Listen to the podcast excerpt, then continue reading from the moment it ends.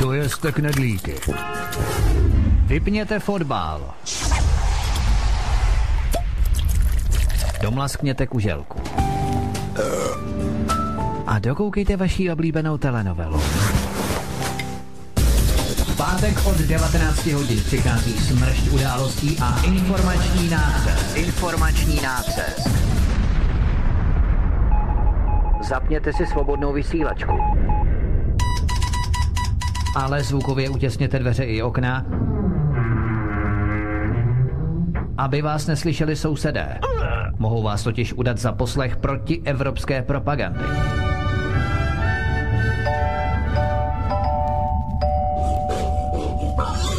Proto buďte tuctoví, všední a hlavně nevybočujte. Pokud vystrčíte svobodně hlavu, nemilosrdně vás pokosí motorovou pilou. Demokracie? Ano, ale pouze ta po jejich. Proto zapalte svíčky, kupte pár plyšáků a semkněte se s námi v boji proti bruselskému terorismu. Šéfredaktor zpravodajského portálu Aeronet tečka cé zet pan vé ká komentuje aktuální události posledního týdne na vnitrostátní i zahraniční politické scéně. Z ganze Čechyše Polk jistajíme simulantní pandem. Zákulisní informace, které se nám vždy nemusí líbit. A komu tím prospějete, co? Geopolitické analýzy, rozvědky, zpravodajské služby. Buďme napřed ve vnímání informačního pole řídících mocenských procesů. Mocenský tenzor je neúprostný. Máte zaseknutý kompas na západ? Každý pátek od devatenácti hodin si k nám přijďte pro nový, protože nám funguje na všechny čtyři směry.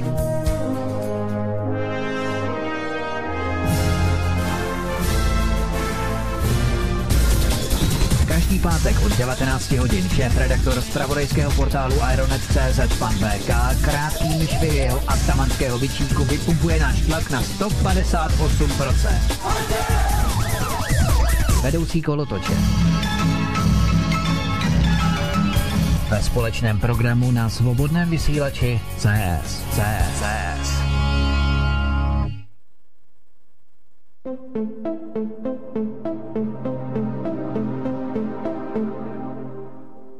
Vážení přátelé, milí posluchači, tato relace vznikla díky vaší pomoci, díky vašim dobrovolným příspěvkům. Děkujeme. Toto je jediný způsob, jak zůstat svobodným vysílačem C S.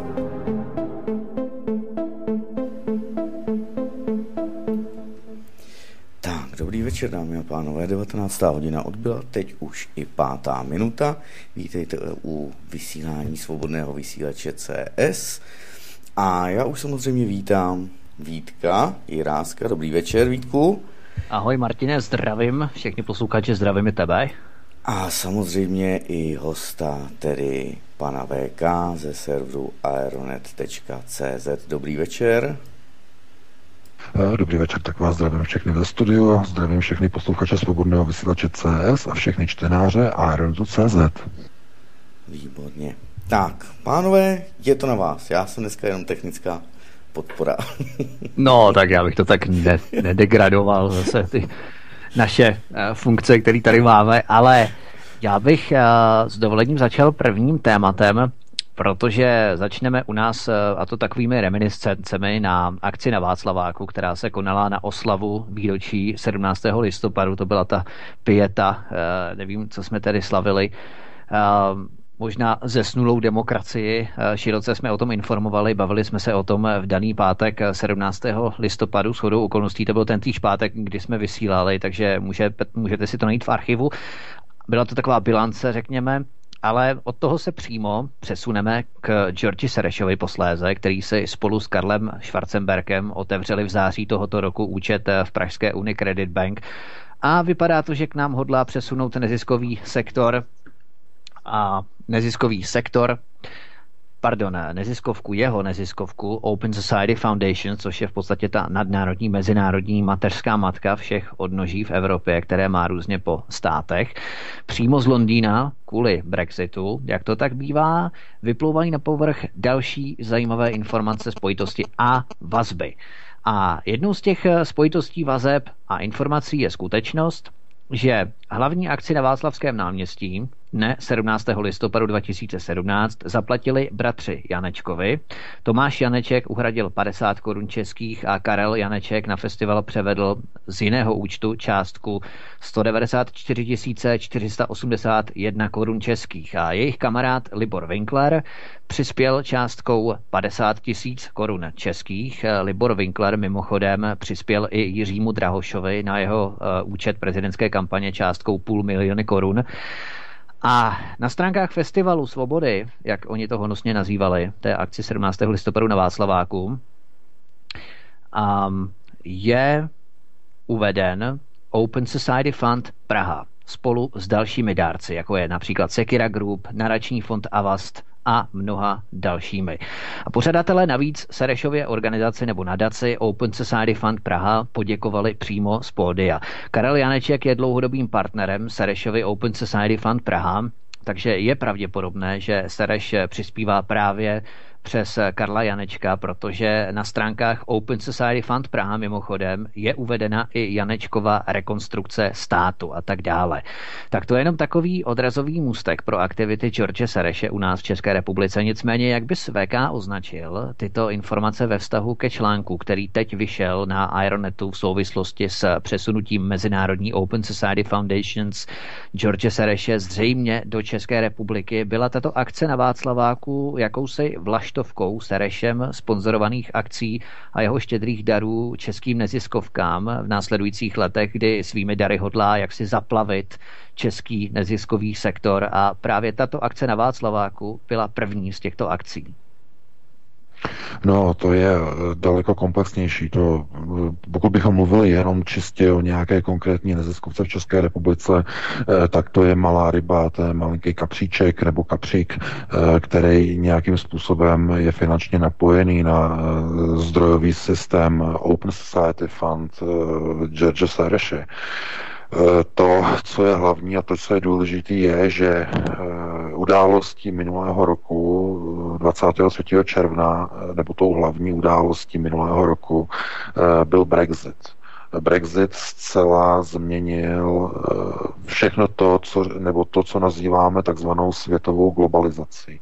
Od té chvíle se něco změnilo a to, co se změnilo, je, že starý model je odstraňován, staré struktury řízení jsou odstraňovány, Spojené státy jsou umenšovány na své světové dominantní roli, postupně ztrácejí svoji moc a na místo nových vládců planety přicházejí nové rozdělené, já bych řekl, redislokované skupiny mocenské nebo mocenské svazky jednotlivých států, které se budou podílet společně na vedení světové moci.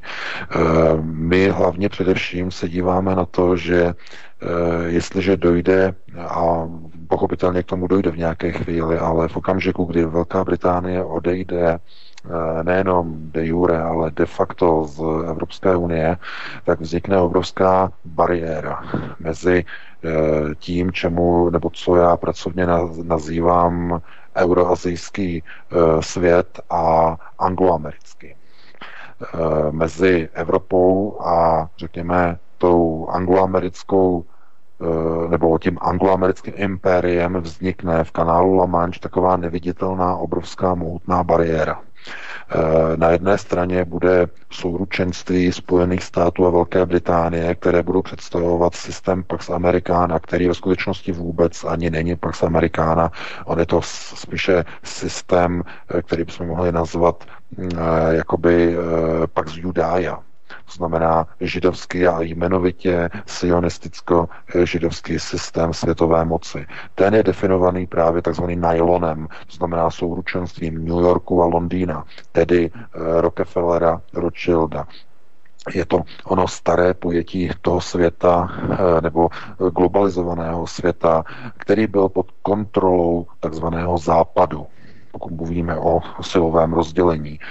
Ale Brexit vlastně toto změnil a nyní v podstatě vzniká jakési nové souručenství směrem na východ od kanálu La Manche, a to je euroazijské mocenství. A pokud mluvíme o tom, jak bude vypadat budoucí Evropa, jak bude vypadat budoucí svět, tak budou to dominia, nebudou to, to je to nejlepší označení, dominium. To znamená prostor, ve kterém někdo dominuje, někdo vládne, to je dominium. A angloamerické dominium bude jedna část, euroazijské dominium bude část druhá. Budou ještě další, ale ty nejsou teď pro naší diskuzi vůbec důležité. Euroazijské dominium bude pod kontrolou Evropské unie, kontrolou Ruska a kontrolou Číny. Těchto tří mocností. Každá trochu jinak, jiným způsobem, ale všechny tři budou v budoucnu velmi intenzivně spolupracovat. I když dneska je to zakázané o tom mluvit, minimálně kvůli tomu, že třeba celá ještě komplexní evropská média jsou pod državou amerických informačních kanálů, jako jsou agentury, například Reuters, nebo já nevím, A P, A F P, i když jsou tam francouzské zdroje v tom, ale když se podíváte, jakým způsobem jsou nastavena například i média v České republice, vidíte, že je ovládají oligarchové, Bakalův kapitál napojený opět na rodinu Rothschild, budeme ještě hovořit o nich, máte napojení mocenské přes Andreje Babiše, přes jeho kapitál, který je zase nastavený úplně jiným směrem. A zkrátka v této chvíli dochází k onomu překlápění nebo redefinování a novému rozdávání mocenských karet i v Evropě. A to, co je důležité v podstatě na činnosti George Sorose teď v této chvíli, je jeho rozhodnutí přesunout veškeré své finanční, neziskové a řekněme spekulativní aktivity z londýnského City, z finančního centra do Evropské unie, do středu Evropské unie. No a proč si vybírá Prahu? Z jakého důvodu? No pochopitelně je to spekulativně operační charakter takového rozhodnutí. Za prvé Česká republika má komparativní výhodu v jedné věci, že je dostatečně chudá. O tom hovořil George Soros už v roce devadesát osm, o tom měl přednášku velmi, velmi zajímavou. Říkal, že nejlepší je vždycky investovat do velmi chudých zemí, protože tam se nejlépe vydělávají peníze. To, to, to bychom o tom mohli popovídat někdy jindy, jak se nejlépe vydělává na chudých. Konec konců vidíte to třeba sami v České republice, kde největší zisky jsou například z obchodování s chudobou. To znamená pronajímání, předražené pronajímání sociálního bydlení, ubytoven, sociální ubytoven. Vidíte, že to funguje v praxi.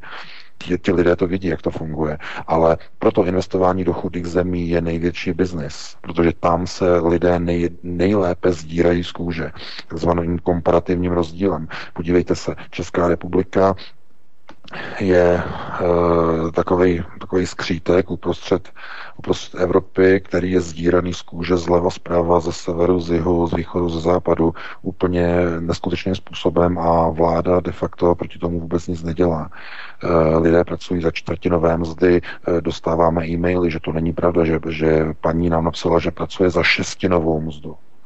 Jo, a pracuje jako úřednice za šestinovou mzdu, tak já jenom chci zdůraznit, že to je, to je jakási aproximace nebo zprůměrování toho, že to jsou do čtvrtinové mzdy. Ano, jsou na tom lidé daleko hůře, jsou, mají daleko menší mzdy ve srovnání tady s Německem, to je samozřejmé. Ale to, co je důležité, je, že aby mohl George Soros nadále ovlivňovat chod Evropské unie, a přinesli jsme před týdnem o tom článek, jakým způsobem si nechal udělat speciální analytickou zprávu na získávání europoslanců. To je článek z minulého týdne, to si přečtěte na Aeronetu, jak Open Society Fund si udělal speciální složku a svodku na více než dvě stě, myslím, že tam je dvě stě dvacet šest poslanců Evropského parlamentu, jejich kompletní informace, jakým způsobem je získat pro spolupráci v rámci lobbingu. Takže v okamžiku, kdy dojde k Brexitu, tak sídlo, neziskové sídlo Open Society Fund v Londýně ztrácí svůj význam a smysl, protože vznikne finanční bariéra mezi angloamerickým systémem moci a mezi Evropou. Evropa se bude bránit přelévání kapitálu. Zatím ne, ale v blízké budoucnosti bude obrovský problém přelévat peníze z euroazijského prostoru do angloamerického dominia. Bude to velmi problematické. To už je informace pro investory do budoucna. Teď vysílám signál, aby si to všímali, jakým způsobem například roste Bitcoin. Není, k tomu se ještě dneska možná mm-hmm. dostaneme, proč investoři utíkají od amerického dolaru, dokonce utíkají od zlata a investují do Bitcoinu. Bitcoin za pouhé dva dny e, narostlo tři čtyři tisíce dolarů, roste raketovým tempem. E, je to v podstatě v dnešní době jakýsi signál toho, jakým způsobem bude v budoucnu fungovat takzvaná globální měna. Až padne americký dolar, až nebude třeba používat platidla, bude se používat kryptoměna, bude se používat Bitcoin, to je globalizační měna budoucnosti. Ale abychom se vrátili k tomuto zásadnímu tématu, tak George Soros pochopitelně bude potřebovat kontrolovat Evropský parlament, kontrolovat Evropskou unii skrze své lobistické struktury, skrze svou neziskovku, skrze své lidi a zejména skrze své finance.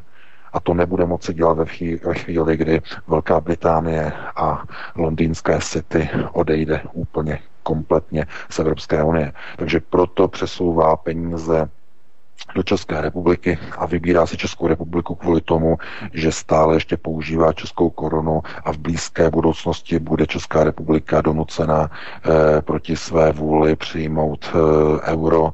A mimochodem bude to i velmi finančně zajímavé pro George Sorose, protože pokud začne spekulovat proti české koruně, tak na tom vydělá obrovské miliardy dolarů spekulací proti, proti centrální bance. On dokáže položit Českou národní banku během dvou, tří dnů se svým kapitálem. Mimochodem, jako položil Národní banku Argentiny během tří dnů. To on dokáže. A on použije tento kapitál jako nátlakový mechanismus na změnu prezidenta v České republice. Pokud nedojde ke změně prezidenta, pokud by byl znovu zvolen Miloš Zeman, tak George Soros zřejmě zaútočí na Českou národní měnu, zaútočí finančně na Českou národní banku. Proto je velmi důležité sledovat, my máme ty informace v redakci a předpokládám, že i bezpečnostní služby vědí, minimálně kontrarozvědka, že se chystá útok na Českou národní banku na finančních trzích z okolí George Sorose příští rok na jaře, březen až květen. Ale to, proč je teď důležité, aby došlo ke stabilizaci vlády v České republice, i když bude pod kontrolou Andreje Babiše, tak je ten hlavní a zásadní krok. My stále apelujeme, říkáme a vyzýváme poslance, oni jsou ale, oni se k tomu nemají. Bohužel my nevidíme žádnou zpětnou vazbu po volbách na naše varování, aby někdo začal něco dělat konečně v České republice s neziskovým sektorem, který využívá neziskovost k prosazování lobbingu, k lobbistické činnosti. To je legalizovaná korupce. Nikdo proti tomu nechce jakoby nic dělat, nebo není na to čas, nebo politické strany se tomu dostatečně nevěnují. Proto ten článek, který vyšel dneska, je tak důležitý. Máte tam přímo důkazy, vidíte tam, kdo všechno bude se účastnit na systému odstavení prezidenta republiky, aby nevyhrál volby. Vidíte, že George Soros přichází do České republiky, přichází s svými financemi, otevírá si bankovní účty v Praze a chce se snažit Českou republiku využít pro mocenskou hru v rámci nadcházející nové Evropy nebo systému takzvané Evropské federace, ke které včera vyzval Martin Schulz tady z německé sociální demokracie, z S P D. O tom budeme ještě dneska také hovořit. Takže bezpečnostní nastavení, jaké by mělo být v rámci ochrany národních zájmů, je v téhleté chvíli jakoby na straně nebo na bedrech minimálně alternativy, to znamená serverů, jako jsme my, nebo rádií, jako je Svobodný vysílač C S, abychom přinášeli tyto velmi zásadní klíčové informace, ale mm, já mám stále takový zvláštní pocit, jako kdyby všechny ty kroky, které probíhají po volbách v České republice, jako kdyby byly dopředu naprogramovány, jako všechny finanční toky, kdyby byly už připravené a bylo rozhodnuto, že bude dosazen nový prezidentský kandidát. Pokud by se to nepovedlo, tak bude zaútočeno na Českou národní banku, na kapitálových trzích s použitím kapitálu George Sorose. On, důležité v tomto je, že je docela možné, a to je pouze teď moje soukromá spekulace, že on bude chtít využít Prahu jako centrálu pro útok na další východoevropské země, bude chtít z Prahy řídit i změnu polské vlády, kde mimochodem dneska došlo k odstoupení Beaty Szydlové z pozice premiérky Polska, e, nastupuje na její místo vicepremiér e, pan Moravský nebo Moravecký, nebo teď si přesně nepamatuju to příjmení. E, takže to, je, to jsou všechno tlaky, které probíhají v celé Evropě. Možná jste si všimli, jakým způsobem na Ukrajině dochází k odstavování prezidenta Porošenka, no, protože Porošenko je kandidát té kůň Američanů, amerických mocenských sil, a jeho odstavování na Ukrajině je cestou, řekněme, nebo je to plánem, součást boje Evropské unie nebo onoho euroazijského nastavení proti moci Američanů v, v, v Evropské unii. Možná jste si také všimli toho, že pan Saakašvili, který bývalý premiér Gruzie, potom byl guvernérem Oděsy na Ukrajině, tak v podstatě teď je na něho v Kyjevě dokonce vydaný zatykáč, oni ho tam zatkli, on jim potom utekl, je tam kvůli tomu nějaká demonstrace, jsou tam tábory lidu, kteří ho chrání, aby nebyl vydán. Tohle to jsou všechno útoky na pozice a zájmy Američanů, protože Saakašvili je americký kůň. To není jenom Porošenko, i Saakašvili chrání a hájí americké zájmy na Ukrajině. To znamená, jedná se o odstavování a likvidaci amerických zájmů na Ukrajině a na to Američané samozřejmě nejsou zvyklí. Nejsou na to vůbec připraveni. Proto všechno to, co teď probíhá, je de facto jakési přeskupování moci a vytlačování velmi pomalé, ano samozřejmě, velmi pomalé vytlačování Američanů z mocenských pozic v celé Evropě. Na jejich místo přijdou nové mocenské skupiny, nové mocenské celky. Jedním z nich bude Nová Evropa, nebo Evropská federace, je už lepší říkat v této chvíli, místo Nová Evropa, Evropská federace. Dále to bude Rusko, které bude stále samostatné, které si bude držet onen status jakéhosi samoděržaví, mocenského, ekonomického, energetického, můžete to nazvat, jak chcete. No a samozřejmě Čína. A tyto tři subjekty budou mezi sebou kooperovat. Pokud se podíváme na určitý časový horizont, kdy dojde k zahájení této spolupráce, tak na to je odpověď jednoduchá, ona už probíhá. Probíhá například při budování systému nebo systému e, dodávání plynu e, Nord Stream dva. To, to je projekt, který už běží, a v čele e, celého systému nebo celé skupiny, která výstavbu Nord Stream dva řídí, je bývalý kancléř Německa Gerhard Schröder, kterého Rusové dosadili do čela konzorcia Nord Stream dva. Takže nastavování spolupráce mezi Berlínem a Moskvou e, probíhá navzdory Američanům, kteří se snaží do toho házet vidle a snaží se různými způsoby vrazit klín a blok mezi, mezi Rusko, mezi Moskvu a mezi Berlín. Nějakou chvíli to může fungovat, e, ale ne dlouho, protože Američané ztrácejí síly. E, Každý, každým dnem de facto vidíte, jakým způsobem se kýve mocenské nastavení ve Spojených státech.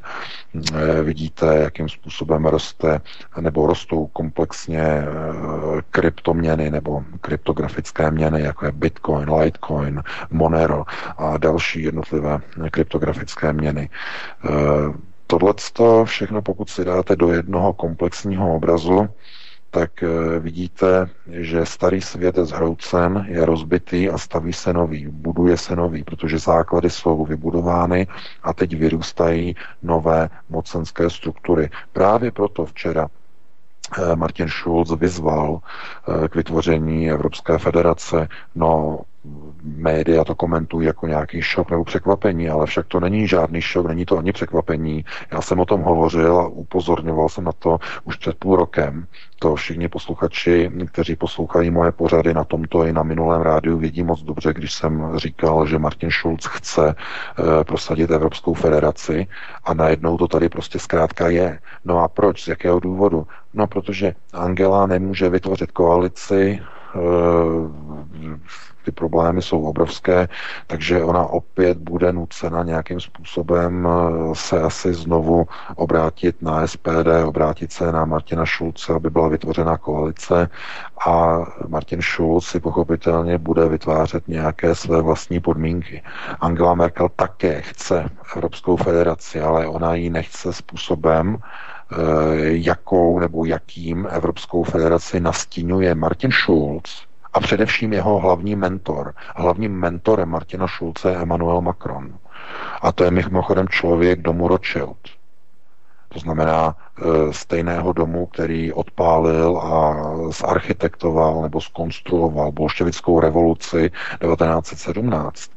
Takže e, jak v Rusku tedy. E, čili to je stejná rodina. Je to implementace neomarxistického modelu e, Evropská federace, kdy opět budou nevolené orgány, opět budou nejvyšší sověty, už to, se to nebude jmenovat sovět, ale Evropská komise nebo nějaká evropská agentura, která bude disponovat úplně veškerou mocí, a jednotlivé země v té federaci už nebudou mít svoji státnost.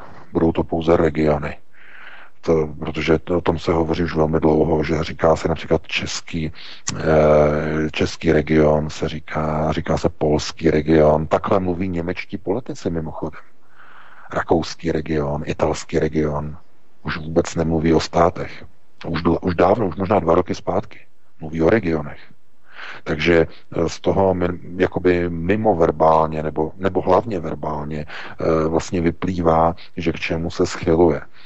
A Andrej Babiš je v pozici, že přivede Českou republiku do Evropské unie, do pozice, řekněme, jednoho z těch regionů, který se bude účastnit na systému a na procesu Evropské federace.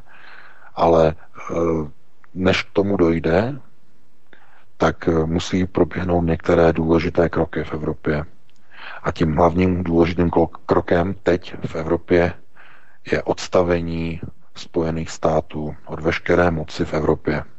Z různých směrů, různými prostředky.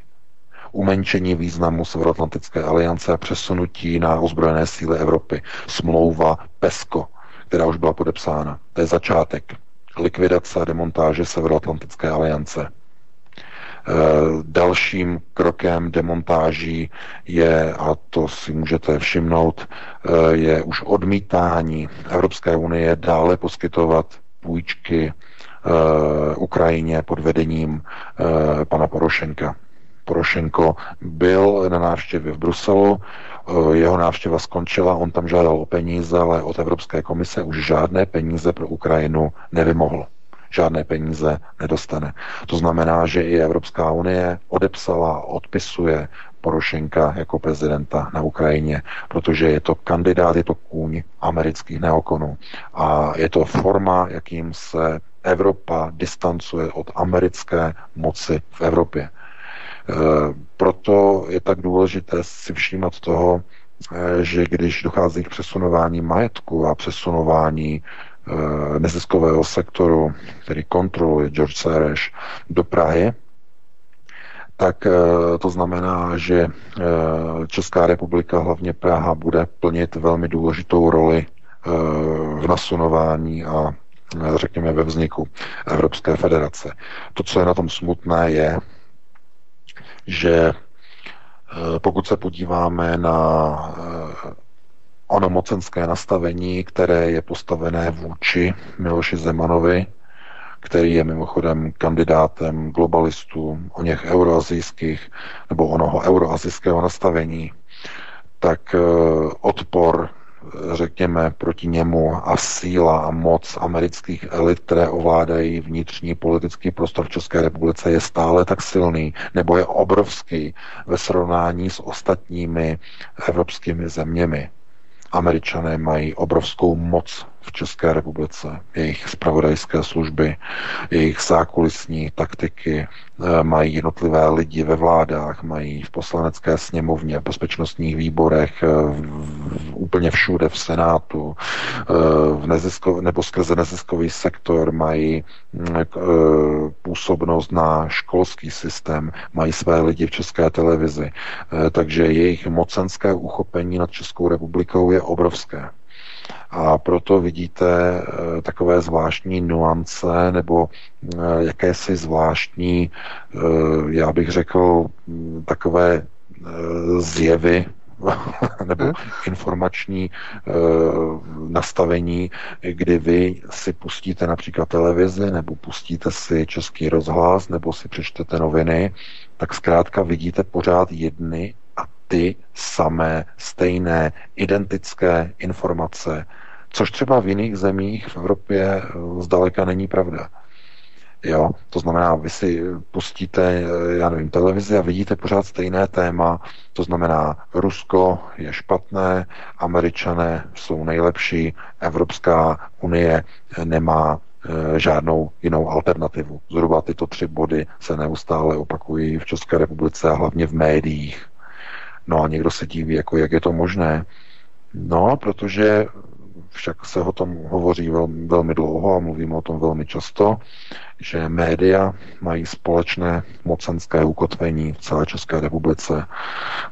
Jenom malý okruh, malá skupina lidí ovládá veškerá mainstreamová zpravodajská média v České republice. Malá skupina osob a všichni tito lidé jsou podchyceni ekonomicky, finančně, z hlediska mocenského nastavení.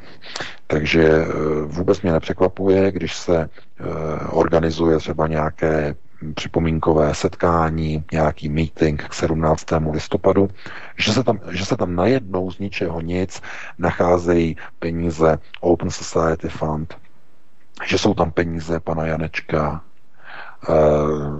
člověk, který pracuje jako agent pro americkou zpravodajskou službu.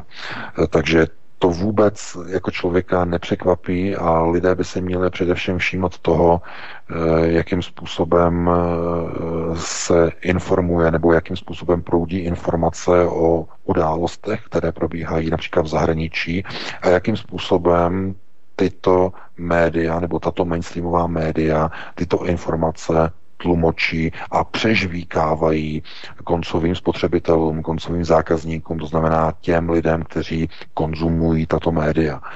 E, proto vidíte neustálé útoky proti alternativě, proti našim serverům, e, proti našemu zpravodajství jako alternativy, protože my přinášíme jiné informace, my pracujeme úplně jinak a odkrýváme v podstatě mocenské nastavení a e, řekněme kroky a procesy, ke kterým probíhá právě v této chvíli a v této době.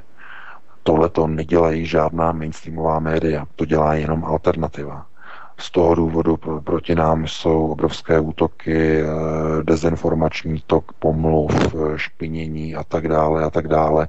Budeme ještě o tom hovořit, jakým způsobem se přeprograma, přeprogramovávají děti, školáci ve školách, na středních školách, v gymnáziích, ale to důležité nebo to hlavní spočívá v tom, že pokud dokážeme lidem předávat skutečné, pravdivé, i když velmi nepříjemné informace, tak je to ten základ k tomu, aby došlo k nějaké změně. Ovšem tu změnu nedokážeme udělat sami. K té změně musí být přizváni i lidé, kteří chtějí změnu prosadit, to znamená jednotliví pronárodní politici, lidé, kteří chtějí zachránit Českou republiku, aby se místo České republiky v blízké době nestala českým regionem, moravským regionem, slovenským regionem. aby státnost zůstala, aby najednou nezmizela vlajka z Pražského hradu a nezačala tam vlád vlajka Evropské unie a pod tím nějaká zvláštní vlajka českého regionu, nějaká úplně nová. To samé, aby například nezanikla česká vláda, aby se z vlády nestal jenom gubernát nebo guvernérství, to znamená správní struktura na úrovni, řekněme, autonomní samosprávy, když to řeknu takhle slušně. Takže to se přece nechceme dočkat takové budoucnosti, ale všechno k tomu směřuje. Takže já vidím příchod kapitálu a neziskového systému George Sorose do Prahy jako poslední, já nevím, zvednutý prst nebo ukazovák varovný, který by měl někoho konečně probudit. Já očekávám, že lidé a politici minimálně v okruhu S P D v České republice, v parlamentu, minimálně v okruhu K S Č M se začnou těmito informacemi zabývat a začnou řešit vliv neziskového sektoru na politiku a na ovlivňování politiky skrze lobbying. Musí být nastavena přísná regulace a musí být zabráněno tomu, aby se jednou z České republiky místo státu s vlastní ústavou a státností stal pouhý region. Takže já bych tímto vrátil slovo tobě, Vítku, aby si také k tomu řekl něco málo a přejdeme na další téma. Jasně, určitě, V K, děkuju. Já jenom půjdu teď zpětně, retrospektivně, potom co jsi říkal v rámci témat, které si tu postupně nastíňoval, v rámci špinění korporátních mainstreamových médií ve směru k alternativě bych tady zmínil jednu podstatnou záležitost, kterou jsem se dnes dozvěděla, to, že jsme byli jako Svobodný vysílač C S citováni Českým rozhlasem v rámci pořadu zaostřeno pátého prosince v pořadu o jakési xenofobii nebo rasismu týkající se islamizace Teplic a byl tam citován několikrát Svobodný vysílač C S. Takže je vidět, že nás soudruzi z mainstreamu manip- manipulují to také, ale monitorují. Takže jsme rádi, že svou práci vykonáváme perfektním způsobem na to, aby uh, si nás všímali, jakým způsobem uh, přebíráme postupně posluchače. Uh, tím, že mají plné zuby oficiálně přežvíkaných a přefiltrovaných informací, informací z toho mediálního trichtíře agentur, ať se jedná o Četku naší a nebo zahraničních agentur, takže to je jenom na margo toho, že začínáme být citovány jako Svobodný vysílač i v mainstreamu. A další věc ohledně George Sorose, a tak v Británii, ty si tady zmínil Velká Británii, tam šlo o to v podstatě, abychom si to jenom telegraficky připomněli, šestnáctého září devatenáct devadesát dva, myslím, Soros spekulací rozbil burzu v Británii, tam způsobil, že hodnota lidské libry poklesla o patnáct procent, takže aby na tom Soros vyrýžoval občanům Británii, poklesla hodnota jejich úspor, jejich majetku o patnáct procent a podobným způsobem v roce devadesát sedm zrujnoval ekonomiku, ekonomiku Thajska, potom Malajsie a dokonce ve Francii byla Sorosovi vyměřena pokuta dva celá devět milionů dolarů za zneužití důvěrné informace a v roce devatenáct devadesát osm se díky Sorosovým spekulacím téměř zhroutila ruská ekonomika. No a taková perlička, tehdejší předseda Kongresového výboru pro bankovnictví Jim Leach to označil jako největší loupeží v dějinách. Ale abychom se vrátili do České republiky, tak než se vydáme za hranice, tak abychom si to zrekapitulovali, u nás tedy působí organizace Open Society Institute, dál Sorosovy nadace Soros Foundations, a Open Society Foundations, což je nadnárodní společnost, mezi něž patří i Open Society Fund Praha. V Česku Soros předsedá Soros Fund Management a také, to všichni víme, založil a finančně podporuje nadaci Středoevropské univerzity Central European University, které už věnoval nebo nalil do ní osm set osmdesát milionů dolarů. Já si myslím, že už to bylo stále více, ta informace o osm set osmdesát milionech už je stará několik let. Ale já bych se ještě vrátil k jedné věci, než se tady vypravíme k dalšímu tématu.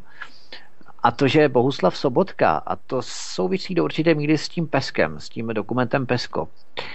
Bohuslav Sobotka totiž podepsal ještě před koncem mandátu v pátek sedmnáctého října dva tisíce sedmnáct manifest s názvem Evropský pilíř sociálních práv. Ten manifest, který obsahuje dvacet článků, Bohuslav Sobotka podepsal na sociálním summitu pro spravedlivá pracovní místa a růst v Göteborgu ve Švédsku. A tady jde v podstatě o velké vítězství všech, kteří si přejí, aby Evropská unie nařizovala členským státům, co mají dělat v tak různých oblastech, jako je vzdělání, rovnost pohlaví, jistota zaměstnání, minimální mzdy, rovnováha mezi pracovním a osobním životem, dokonce tu pokrývají ochrana osobních dat, můžeme spekulovat, co to ochrana znamená, péče o děti, zdravotnictví, penze a bezdomovectví, prostě vyloženě sociálně demokratický způsob kontroly lidského života od kolébky až po krematorium. A tady je důležité, že tento dokument nebo manifest, samozřejmě závislosti na způsobu jeho implementace, by mohl mít větší sílu než Česká listina základních práv a svobod, protože rozsah toho dokumentu je skutečně revoluční. Takže ďábel spočívá ve smlouvách, kterým se nedostává mediální pozornosti. O tomto se vůbec neinformuje, o této smlouvě, kterou Bohuslav Sobotka podepsal. Ale tohle je tak neuvěřitelný zásah do národního práva, že si to ani nedovedeme představit. Takže možná bychom se měli zaměřovat i na tyto dokumenty, které se podepisují na sklonku nějaké vlády, která už ví, že nebude vládnout a že její preference budou dosahovat opravdu mizivého procenta. Takže kromě litia tu máme i v podstatě tuto smlouvu. No, to je otázka, to je, nebo všechno není nic nového, ta sociální charta nebo její podpis byl připravovaný poměrně dlouho. E, jenom pro informaci, e, tam jde o to, že e, všechno, kdybychom to měli úplně zjednodušit, aby posluchači si to úplně laicky představili, nebo aby dokázali pochopit, proč oni to museli podepsat, z jakého důvodu. Žádné zemi ani ekonomům se nepodařilo vyřešit důchodovou reformu. Žádné zemi Evropské unie. Ono, je to, ono by totiž muselo být vymyšleno perpetuum mobile a zkrátka ani těm největším ekonomickým hlavám se tohleto nepodařilo vyřešit.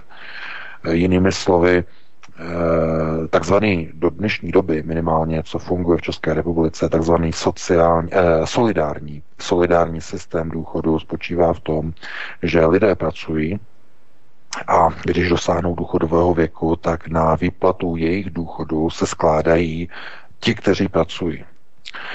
Problém v tomto nastavení je v tom, že aby to fungovalo, tak se musí neustále rodit eh, v podstatě dvě celé tři násobek populace. Na jednoho člověka v důchodu se skládá dvě celé tři eh, ekonomicky činného člověka. To znamená více než dvě osoby živí jednoho důchodce. A jelikož skutečná natalita v západních zemích eh, tomuhle neodpovídá, ani zdaleka vůbec, ani zdaleka ne, tak tohleto neustále rostoucí perpetuum mobile se zkrátka zhroutí. Okolo roku dva tisíce čtyřicet pět nebude na výplaty důchodu v evropských zemích. Optimisté říkají dva tisíce padesát čtyři, dva tisíce padesát pět, pesimisté už dva tisíce třicet osm.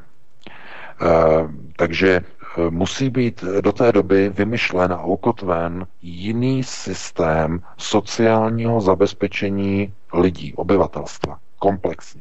Úplně. Od začátku až do konce. A e, přerozdělování je to jediné, co napadlo všechny ty pohlaváry v Evropské unii. Nic jiného oni neumí vymyslet. Je to stejné, jako když dáte e, úředníkovi něco vymyslet a vymyslí lejstro. Jo, to je maximum, co dokáže vymyslet. A tohle to je úplně to samé. Zkrátka, systém by měl být nastavený tak, že lidé, kteří budou potřebovat nebo propadnou sociálním sítem, to znamená nebudou mít zaměstnání, propadnou někam dolů, tak budou dostávat nepodmíněný příjem. Ten nepodmíněný příjem, o něm se mluví už velmi dlouho, běží už pilotní projekty ve Finsku, v dalších zemích a ten by měl spočívat v podstatě v tom, že i když to zní jakoby nějak blahodárně, tak ve skutečnosti půjde o sloučení sociálních dávek. To, co dneska dostáváte, když teda berete nějaké sociální dávky, tak bude sloučeno do nějaké jedné platby, z níž, a to už je konkrétní informace, jenom pro vaši informaci, pro vaši informaci, kde zhruba padesát až, tam je sice uvedeno od třicet osm, tomu já zase nevěřím, že by to bylo tak štědré, ale v podstatě někde od padesát procent nebo do padesát procent bude spoluúčast státu a zbytek bude dorovnávat Evropský sociální fond, společná kasa Evropské unie na jednoho člověka. To znamená, člověk dostane nepodmíněný příjem, sociální dávku, z jedné poloviny se na ní bude skládat státní rozpočet dané země, z jedné poloviny a z druhé poloviny Evropská unie. A za tyto peníze člověk bude přežívat. Slovo přežívat je důležité, to si dvakrát podtrhněte. Není to o žití, je to o přežívání. Podle H D P, podle nastaveného H D P jednotlivých zemích se bude tato dávka odlišovat. V ekonomicky vyspělých zemích ta částka nepodmíněného příjmu bude někde okolo tisíc dvě stě až třináct set eur.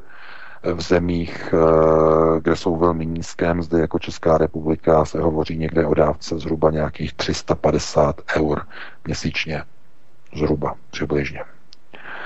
Uh, nevím teď přesně, jak by to bylo v dalších zemích, jak by to bylo v Rumunsku, v Bulharsku, tam je to, že sociální situace ještě horší, H D P ještě horší, ale nicméně nemůže to jít někam do nekonečna. Mluví se o nějaké té nejnižší částce, někde tři sta třicet, tři sta čtyřicet eur oné, onoho nepodmíněného příjmu, jaké by měly mít minimálně ty nejchudší země Evropské unie. A já chci zdůraznit jednu velmi zásadní věc. Vzhledem k tomu, že dluhy jednotlivých států Evropské unie jsou nesplatitelné, jsou neumořitelné v dnešní době, tak cesta mimo Evropskou federaci bude pro ty země strašně těžká.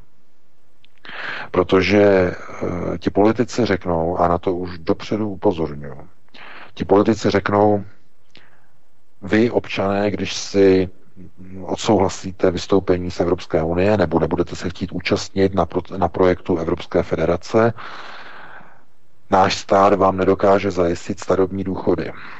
Hmm. Nedokážeme vám zajistit podporu v nezaměstnanosti. Dokážeme vám zajistit, já nevím, opravy silnic, protože náš stát je zadlužený. Nedokážeme vám zajistit pracovní místa, protože když odejdeme z Evropské unie, naše zboží Evropská unie nepustí na svůj trh. Ne bez velkých nasazených cel dovozních.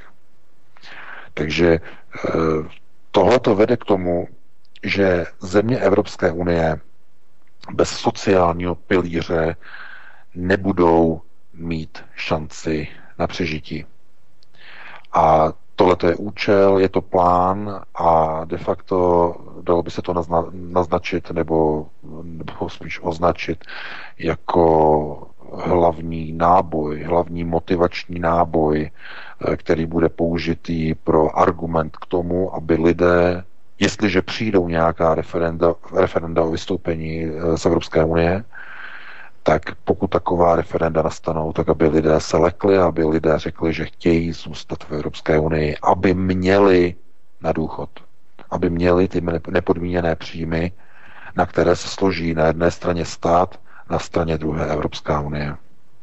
Tohle to je hlavní ten moment, který já se obávám, že zabetonuje onen systém Evropské federace, protože řešení mimo tento systém nikdo zatím nevymyslel. Zatím nikdo nepřišel na způsob, jakým zajistit, aby lidé měli peníze na své důchody. Protože existují v podstatě dva modely. Ten solidární systém je neudržitelný, protože se rodí stále méně a méně lidí, zatímco by se jich mělo rodit stále více a více. A ten druhý možný systém je, že lidé si budou na důchod šetřit. Což je úplně stejná utopie, protože Za prvé, lidé si vydělávají z ruky do úst, nevydělávají si tolik, aby si mohli naspořit dostatečné peníze na dvacet, dvacet pět nebo dokonce třicet let v důchodu, až budou trávit. A za druhé, a to je ještě horší záležitost, to je ztráta hodnoty peněz v čase. Inflace. Pokud dneska si budete spořit nějakou částku, za čtyřicet let z ní bude desetinová hodnota, dvacetinová, třicetinová. Jenom si vzpomeňte, a to není ani čtyřicet let, vzpomeňte si před dvaceti osmi lety, v roce osmdesát devět, jakou hodnotu, obrovskou hodnotu nákupní měla obyčejná pětistovka. Komunistická pětistovka. Na celý měsíc vydržela. Pokud jste teda jako neutráceli, pokud jste uh, se nero, neroztahovali, jak se říká, pětistovka vám vydržela na celý měsíc. Zkuste dneska s pětistovkou vydržet na celý měsíc. Nájmy. Před rokem osmdesát devět. Kolik stál nájem za byt dva plus jedna? dvě stě padesát korun československých. dvě stě padesát korun. No, dneska zkuste za dvě stě padesát korun sehnat nájem. Zkuste. Takže e, náklady na živobytí rostou obrovským způsobem. Za pouhých dvacet osm let, jenže do důchodu je daleko delší e, štreka. čtyřicet let. čtyřicet pět let. Takže jak byste si mohli na, našetřit na důchod? No museli byste být geniální investoři.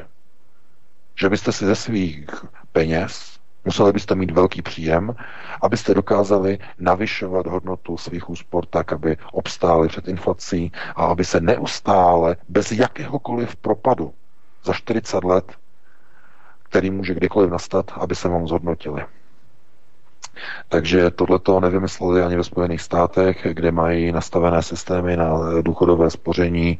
Naposledy ten systém se zhroutil a zbankrotoval v roce dva tisíce osm při hypoteční krizi. Přes no, dvacet osm milionů Američanů přišlo o veškeré důchody. Takže to aspoň je příklad toho, jak, jak funguje spoření na dlouhou štaci nebo na dlouhou šteku. To zkrátka nefunguje. Takže eh, ekonomové vidí, jakým způsobem eh, funguje tahle rovnice, která nemá řešení, takže jediným způsobem, eh, co oni vymysleli, je přerozdělování. Přerozdělování peněz eh, vezmou všude a rozdají všem málo, aby měli málo, aby přežili. Takže to je systém sociálního pilíře, to samé se týká, nebo další bod toho sociálního pilíře spočívá v, ve zdravotní péči zdarma e, pro migranty. Ano, to tam je skutečně uvedeno, já jsem se na to díval, migranti budou mít e, dostupnou péči naprosto zdarma. Důležité tam je, že se to vztahuje nejenom na migranty, ale i na bezdomovce. Na bezdomovce se to vztahuje, vztahuje se to na lidi, kteří jsou bezprizorní, úplně na všechny lidi. Takže je to, je to nástup. Je to nástup ke společnosti, který bude nastavený v budoucnu na nepodmíněném příjmu. Zdravotní péče bude nějaká, bude nějaká základní a všichni na všechno se budou skládat a přerozdělovat. No a to je co? O co se jedná? Jenom kontrolní otázka, řečnická. No to je čtvrtá průmyslová revoluce. Podívejte se na programovací video, které jsem otitulkoval zhruba před dvěma měsíci. Teď si nevzpomenu na název toho článku. Je to video, které začíná vlastně záběry nebo muzikou nebo hudbou z filmu Interstellar. Je to programovací video z Syndikátu, podívejte se na něj, tam je to všechno popsáno. V celém videu se mluví o sdílení zdrojů. Sharing, šérování aut, například ten dopravní systém Uber. Ano, oni ano, ano. Uber, oni tomu říkají Uber, já nevím proč, Uber, no, z jakého Uber, důvodu. Jasně. Správný název je Uber. Uber, ale to je jedno. Zkrátka šérování jízd, sdílení jízd, to znamená, abyste ušetřili, abyste si nemuseli kupovat auto. Uh, vidíte sdílení bytu, Airbnb, nebo uh-huh. teď, no, ano. Takže sdílení bydlení, sdílení bytu, zkrátka, teď dokonce už je nový systém, to jsem viděl to se na Facebooku, sdílení potravin, jo, že lidé prostě si najdou, najdou v kde je nejlepší nabídka ve velkoobchodu, za velkoobchodní ceny, koupí si a potom sdílejí, nakoupí vagon něčeho a potom si to rozdělí mezi sebe, co je mimochodem velmi zajímavé. Jo, to je, to je, to je, to je docela dobrý. Takže sharing, sdílení a zkrátka ta čtvrtá průmyslová revoluce všechno zmenší, všechno rozdělí do malých, výkonných, komplexních celků, které se budou jakoby samochodně starat sami o sebe. No a když se na to podíváte, jestli někde tenhle systém takhle už funguje, tak se zhrozíte z jedné věci. Tenhle ten systém už někde funguje. Velmi dlouho. Je to islámský svět. V islámském světě přesně tenhle ten sharing funguje. Už velmi dlouho. Rozdělování, to znamená, tam máte v Koránu, že když něco dostanete na třetiny, třetina pro rodinu, třetina pro sebe, třetina pro komunitu. Čehokoliv. To je podle islámu. Na třetiny. Takže dostanete, já nevím, cokoliv, teď já plácnu, dostanete kilo brambor, tak třetinu byste dali, si nechali pro sebe, třetinu byste dali, já nevím, jako rodině nebo příbuzným a třetinu pro komunitu, pro společnost. No a tohleto de facto je jakoby budoucnost v kostce. V kostce, jaká čeká celý svět, globalizovaný svět, budoucnost. Zkrátka přerozdělování od zhora až dolů. Nejenom lidé si budou přerozdělovat jízdy v autech a budou si přerozdělovat potraviny a budou si sdílet bydlení, ale budou si sdílet všechno v podstatě, čím disponují. To znamená, že vy sdílíte, já nevím, jakoukoliv věc a když půjdete do důchodu, no tak dostanete minimální příjem, nepodmíněný příjem, na který se opět někdo složí zase šérovacím, sdíleným způsobem. To znamená, bude sdílet stát, region, ve kterém budete žít, spolu s Evropskou unií se složí na váš nějaký ten základní nepodmíněný příjem. No a nejhorší na tady tom systému nebo modelu čtvrté průmyslové revoluce, která je právě založená na sharingu, na redistribuci zdrojů, to je důležitá redistribuce zdrojů, je, že celý národ a všechny národy těchto domíní neskutečným způsobem schudnou. A budou si na to muset zvyknout. To znamená, to, co dříve bylo normální, že v rodině byly dvě nebo tři auta, no tak bude jenom jedno, nebo nebude dokonce žádné. Tam, kde dříve byly nějakým způsobem, já nevím, e, velké domy nebo velké byty, no tak budou třeba jenom jedna plus jedna a bude tam bydlet osm lidí. Podívejte se do Hongkongu, jak se tam bydlí. V Číně, jak se bydlí v čínských městech, jak jsou strašně drahé velké byty a velké čínské rodiny, které nejsou sociálně slabé, vůbec ne. To jsou bankovní úředníci, tohleto všechno a oni bydlí v jedna plus jedna a však jsme tam byli a plošná výměra toho bytu je dvacet osm metrů čtverečních. Minibyt. Takže já jenom chci říct, že v této chvíli a v tomhletom okamžiku se já dívám na sociální chartu jako na nástroj, jakým budou jednotlivé země donuceny k tomu, aby jejich občané kývli na projekt Evropské federace. Protože pokud lidé nekývnou, budou vyčleněni z Evropské federace, budou vyčleněni ze systému a to, co je nejhorší, všichni ti zmetkové, kteří od roku osmdesát devět řídili jednotlivé země střední Evropy, všichni ti zmetkové, kteří vytunelovali národy, tak když dojde k vystoupení z Evropské unie, tak se tak před, předstoupí před své voliči a řeknou, no, milí voliči, my nebudeme mít na výplaty vašich důchodů, my nebudeme mít na sociální dávky, my nebudeme mít peníze na to, aby jsme vám hradili zdravotní péči. Když vystoupíte z E U, nebudou peníze na opravy dálnic, nebudou peníze na opravy mostů. A tohle to opravdu chcete. No a co řekne volič? Volič řekne, Ježíš Maria, já půjdu za deset let do důchodu, já nebudu mít důchod, když vystoupíme z Evropské unie. a okamžitě začne panikařit a běží honem rychle k té volební urně a hází tam do toho volebního lístku, že chce zůstat v Evropské unii. Takhle přesně to bude, k tomuhle to směřuje. Sociální charta, její podpis, nastavení a napojení celé Evropské unie na jednotlivé státy tak, aby se staly vazaly sociálního systému. To je celá sociální charta. Od shora dolů. Nic jiného v tom není. A nejhorší je, že je to nastavené tak, že to bude fungovat. Protože aby bylo jiné řešení, jiná cesta, to by muselo dojít ke změně vlád. Muselo by dojít k izolaci jednotlivých zemí, k izolaci ekonomik, k obnově národního hospodářství v rámci národních států, o co se usilujeme, nebo o co se snažíme na alternativě. Ale když se podíváte, jak dopadly volby v České republice, tak někoho doslova zachvacuje beznaději, protože už je to příliš pozdě, už je to příliš daleko. Lidé už si zvykli na svůj styl a na svůj způsob života.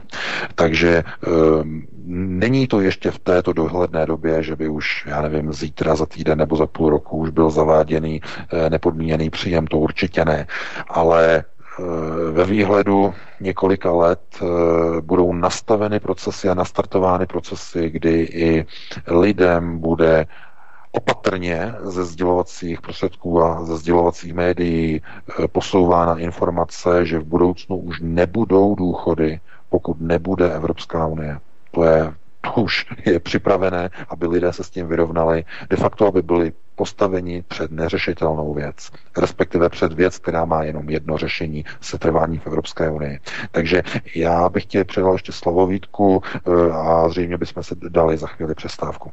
Přesně tak, přesně tak, dáme si pauzu. Já jenom připomenu, že po pauze budeme probírat i další témata. Podíváme se na základní nepodmíněný příjem, protože mnozí mají pocit, že se jedná o jaksi abstraktní záležitost, že pouze je to ve stádiu jakýchsi akademických debat, tak to vůbec není pravda.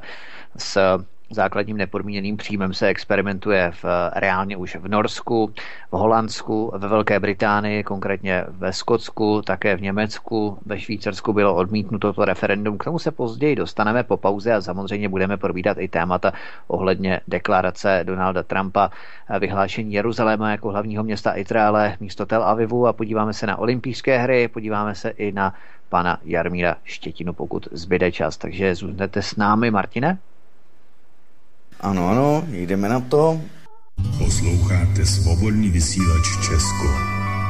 Prostor pro vás, prostor pro vás, prostor pro vás. Tak, tak, tak, stále posloucháte Svobodný vysílač Česko či C S a na skypové lince máme Vítka Jiráska. Dobrý večer. Ahoj Martine, zdravím všechny posluchače, zdravíme tebe. A samozřejmě také pana V K z Aeronet tečka cé zet, takže také dobrý večer. Tak, V K si ještě neslyší. V K si ještě nepřišel. Dobře.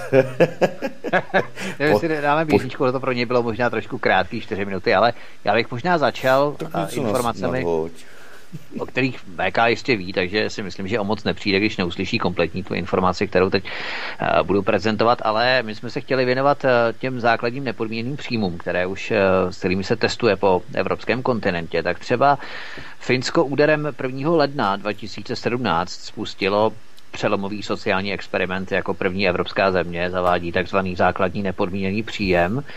A jak to v tom Finsku funguje? Náhodně vybraná skupina dvou tisíc nezaměstnaných občanů bude od státu na místo podpory v nezaměstnanosti dostávat po dobu dvou let bez jakýchkoliv podmínek měsíčně pět set šedesát eur. K té částce se potom ještě dostaneme, to tady V K mluvil ohledně těch ekonomicky vyspělých zemí a méně vyspělých a tak dále v rámci sociálního systému a jeho nastavení, tak ve Finsku je to pět set šedesát eur. Kolik je takový průměrný plat v soukromém sektoru, k tomu se ještě dostaneme.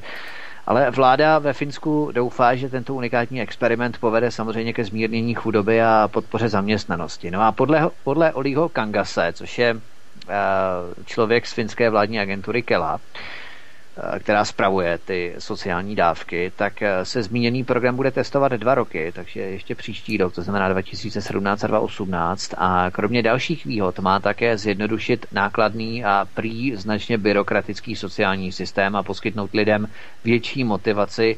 No a tak se dva tisíce lidí před začátkem tohoto nového roku, to znamená dva tisíce sedmnáct, dozvěděla, že byli do programu zařazeni.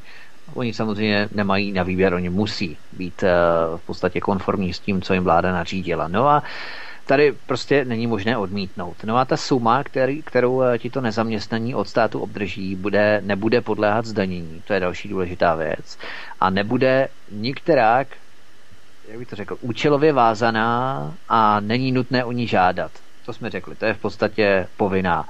No a příjemci o ní nepřijdou ani v době, kdy si budou třeba přivydělávat. No a ono bude velmi zajímavé tedy sledovat chování této dvou tisícovky lidí, jestli budou třeba odvážnější, jak si přivydělat, protože lidé většinou odmítají krátkodobou práci ze strachu, že přijdou o státní podporu, nebo jak tvrdí kritici tohoto opatření, ztratí motivaci a spokojí se s jistotou základního nepodmíněného příjmu.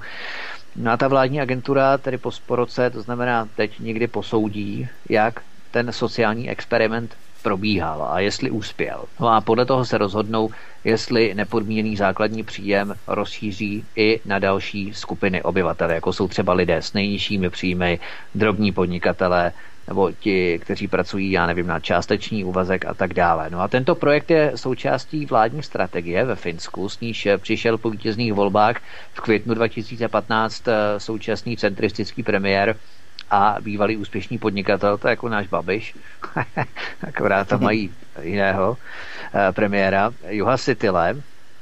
No a průměrný příjem v soukromého sektoru ve Finsku činí podle oficiálních údajů tři tisíce pět set eur měsíčně. tři a půl tisíce eur měsíčně. A ta základní nepodmíněná dávka je tam pět set šedesát eur měsíčně. Takže ta a podpora v nezaměstnanosti se pohybuje kolem částky pět set padesát eur. No a Finsko má pět a půl milionu obyvatel, to by možná bylo dobré zdůraznit, a míra nezaměstnanosti v listopadu v roku dva tisíce šestnáct, to znamená před rokem, představovala osm celá jedna procenta. To číslo se po několik let v podstatě nemění.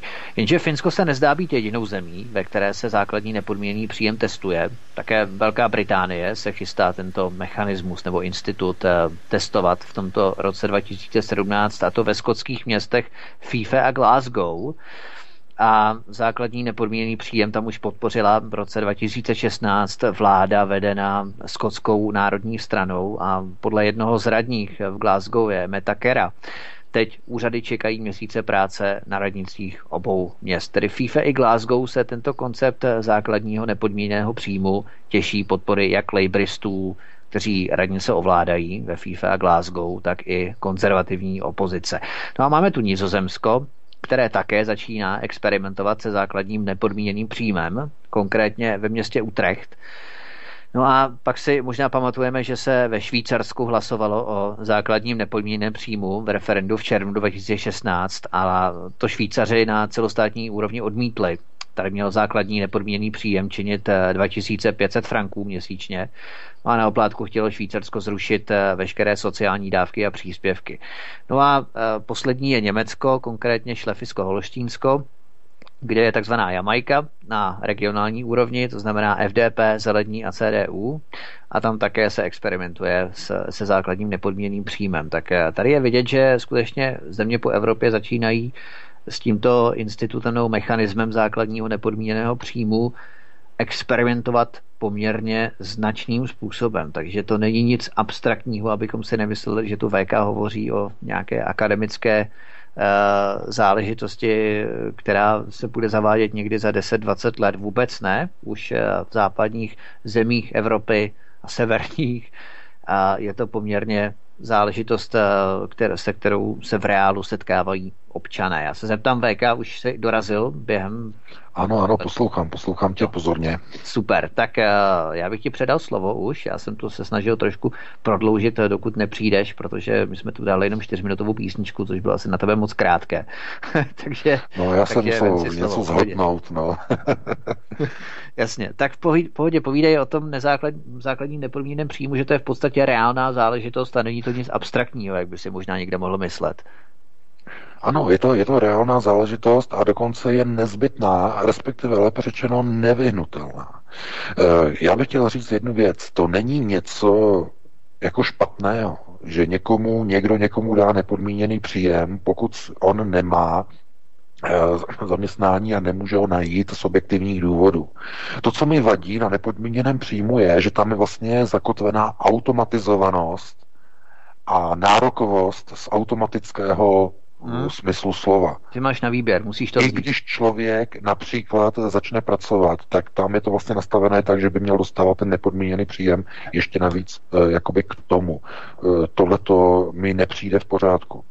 Pokud člověk si vydělává a má nějaký příjem, tak z jakého důvodu by měl brát ještě z veřejného rozpočtu, z toho takzvaného sharingu, ještě další peníze. Takže tam bude třeba to nastavit takovým způsobem, aby si lidé mohli k tomu nepodmíněnému příjmu přivydělávat. To je v pořádku, v tom nevidím problém. Přivydělávat do nějaké úrovně, do nějaké míry. A já řeknu příklad, například míra by byla například minimální mzda. Pokud si ke svému, minimál, pokud si ke svému nepodmíněnému příjmu, který by byl teď zase to plácnutí někde na hladinu vody, já nevím, tři sta padesát eur v České republice, pokud by si k tomu přivydělal například další dvě stovky, jako je třeba v tom Finsku, že by to bylo dohromady pět set padesát, pět set šedesát, tak by si mohl, to znamená, já nevím teď, kolik je kurz, to znamená, kdyby si přivydělal k tomu dvě stovky navíc hmm. měsíčně nebo tři, tak by mu ten základní příjem jako zůstal. Ale nevidím důvod, když ten člověk by si vydělal nebo měl by zájem o práci, vydělal si třeba, nevím, třicet pět tisíc hrubého, nebo čtyřicet tisíc hrubého, proč by k tomu měl brát ještě nepodmíněný příjem? To už mi trošku hmm. jako by vůbec jako nedávalo, nedávalo rozum. Nicméně, o tom to, to není ten problém. E, problém je někde úplně jinde. E, tohleto jednak, mluvili jsme teď před přestávkou o, o tom, že tohleto má vyřešit e, onen problém s důchodem, se starobními důchody, ale konec konců i s důchody invalidními a, a sirotčími a všemi dalšími typy důchodů, které existují. E, další věcí, která je možná mnohem důležitější než vyřešení důchodové otázky, je robotizace a nasunování autonomních, robotických a řekněme, řekněme umělo inteligenčních systémů do procesu výroby a průmyslové výroby. To je to hlavní. To je ten hlavní problém, proč se chystají mechanismy, jakým způsobem biologické pracovníky, teď jsem slyšel právě tady to označení zrovna minulý týden, biologický pracovník na přednášce, o robotech. Jsme byli na přednášce, tak se mluvilo o robotizaci výroby. Biologický pracovník. To byl jako člověk. Odborníci už, už mluví o lidech jako o biologických no. pracovnících. Jo, už rozlišují biologický pracovník a robotický pracovník. Takže biologičtí pracovníci, že musí prostě mít zajištěno eh, přežití, aby se nevzbouřili a aby nezačali rozbíjet stroje. Tohle Tohle zaznělo na té přednášce. Hmm. No a chápete, já v tom vidím de facto už něco, co je rozhodnutého. To znamená, jenom je mi líto třeba těch lidí v mladoboleslavské Škodovce, protože Volkswagen teď chce vlastně do roku dva tisíce dvacet pět robotizovat linky ve Španělsku, v Seatu úplně, tam propustí jedenáct tisíc lidí a má se to okopírovat i do české Škodovky. Do roku dva tisíce dvacet pět. Většinu lidí vyhodit a nasadit robotické, řekněme, ty umělo-inteligenční systémy výroby a zpracování. No, protože proč oni to vidí, jakým způsobem vyrábí Elon Musk svoje auta? Oni to vidí. na to auto de facto nešáhne lidská ruka. A e, byla tam i delegace z Volkswagenu, e, U, u Muska v Kalifornii, oni se na to dívali a e, tak řekli byste Němci, že jo, jsou zvyklí na všechno, ale oni tam úplně stáli s otevřenými ústy. A Musk je tam poučoval o tom, jakým způsobem prostě to fungují ti roboti a jakým způsobem vlastně ty optické čočky hlídají kvalitu svaru, máte svařování vlastně těch rámů, jak hlídají ty rentgeny, jak vlastně to všechno kontrolují, mm-hmm. tu kvalitu vlastně šroubů, toho všeho prostě a to jsou prostě novinky, nebo minimálně by to novinky mě neměly být pro lidi, co jsou z oboru, ale když vidíte, že na začátku jenom přijede nákladák a on vlastně teď přes, možná jste viděli na YouTube, jak Elon Musk předváděl nový typ polo kamionu nebo semi kamionu na elektrický pohon, jak vystupoval vlastně z toho kamionu, který je vlastně řízený počítačem na elektrický pohon. Normálně nákladák, jako máte kamion, tak na elektrický pohon. Jsou tam vevnitř nebo uvnitř toho stroje jsou čtyři elektrické motory, mamutí baterie a e, má to obrovský výkon. Prostě byste řekli nákladák na elektriku, ale no, ale nicméně je, ty stroje jsou autonomně řízené a přímo z fabriky, z továrny přivezou desky, e, srolovaný plech, jo, na výrobu aut a tam je robotický stroj, všechno to vyro, roboti to vyloží z toho nákladáku, hmm. e, dají to do té linky, která rozřeže ty plechy, která vlastně do toho lisu vytlačí ty e, prefabrikované dílce, e, ty robotické ruky to zvednou, všechno to vlastně dají na tu linku a nešáhne na to lidská ruka. Hmm. Naposledy vlastně na ten plech sáhne lidská ruka v, v té huti. Tam, kde se to železo slévá z těch martinských pecí a z těch Siemens pecí, tam teče to pekuté železo, vyrábí se z toho ocel, tak tam vlastně, když se odpichuje ta ocel, to je poslední fáze, kde se toho obrazně řečeno dotkne lidská ruka. V té továrně Elona Muska už se vůbec lidská ruka ničeho nedotkne. Kromě teda finální části v závěru, když oni tam chodí vlastně ty dva nebo čtyři kontroloři s tím hadříkem, s tím bílým hadříkem a když někde vidí něco špinavého na tom autě, tak to se bílým hadřík, hadříkem. No to dělají, mají tam skupinu čtyř lidí, yes. Jo, s bílým hadříkem, oni mají rukavice a jenom to otřou. Když někde vidí, že tam kus nějakého prachu nebo něco, tak to otřou. Mě zajímá, kolik berou ty na ty borce. Jako. Plus teda, plus teda tam mají ochranku. To je, ta je ještě živá. A on tam vtipkoval, Musk říkal, že uh, až to bude bezpečný, tak tam dají kyborgy s automatickými turety. Jo, jo. Jo, takže potom už tam nebude ani živá ochranka, budou tam kyborgové s, s automaticky zaměřovanýma turetama jako, jako ochranka, ale to, že, to je už v podstatě jakoby vtip nad rámec toho konkrétního problému. Nad rámec. Protože tohleto já vidím jako model, kdy oni se jezdí k Elonu Muskovi učit, protože on je učitel, on má roli, roli od syndikátu učitele národů, mu říkají, učitel národů. Zapomeňte na Komenského. To tam také zaznělo na té přednášce. Zapomeňte na Komenského. Musk je učitelem národů nové doby, nového věku. Proto lidé z Volkswagenu, z Volva tam byli, dívají se na to, jak to dělají jinde. Jak e, nahradit biologického člověka, e, řekněme, kyborgama, umělou inteligenci, rozhodovacími systémy, e, systémy, které fungují na deterministickém modelu řízení. Takže pro tyhle ty lidi, kteří přijdou o práci, pro ty je určený nepodmíněný příjem, aby se nevzbouřili a nerozbíjeli stroje, aby nesvrhávaly vlády, globalistické vlády ve všech těch Bruselech a ve všech těch Moskvách a ve všech těch uh, Pekin, Pekinzích uh, a v dalších městech, kde budou sedět jednotlivá centra jednotlivých domíní. Takže v tomhleto, nebo v tomto já konkrétně vidím ten pravý důvod, proč se tak spěchá se, zavádě, se zaváděním nepodmíněného příjmu pro budoucí nezaměstnané, biologické pracovníky. Takže já bych předal slovo tobě, Vítku.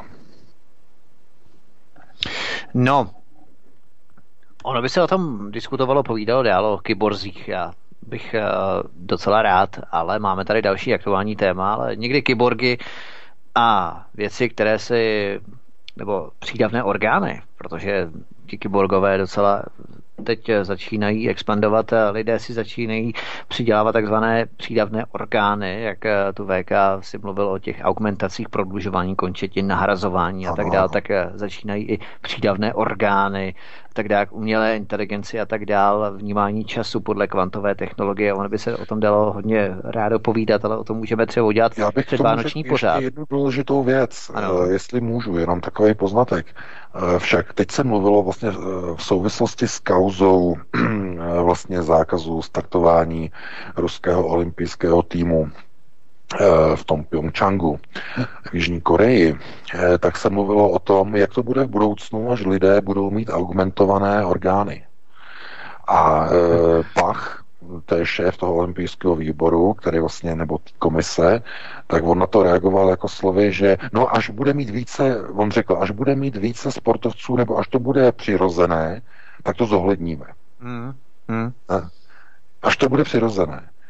To znamená, že potom, až budou mít ty atleti umělé nohy, augmentované nohy, které budou schopné běžet rychlostí sto kilometrů za hodinu, to znamená, všechno vlastně budete mít vlastně by jako vylepšené, augmentované, hmm. no tak potom budou ty olympiády vypadat úplně jinak, ty skoky do výšky také budou vypadat úplně jinak na těch letních olympiádách a, a možná, že se dočkáme i toho, kdy budou prostě v olympiádě soutěžit biologičtí hráči a kyborgové. No, no, no, no, budou nějaké speciální disciplíny ohledně toho. Jo, nějaké speciální disciplíny, no. Takže no, zkrátka tohleto zatím je jenom ve fázi nějakých představ, nějakého testování.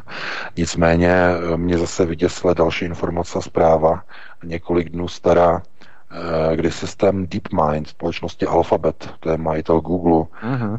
dosáhl dalšího vrcholu, naučil se sám pravidla šachu, když předtím je nikdy neuměl.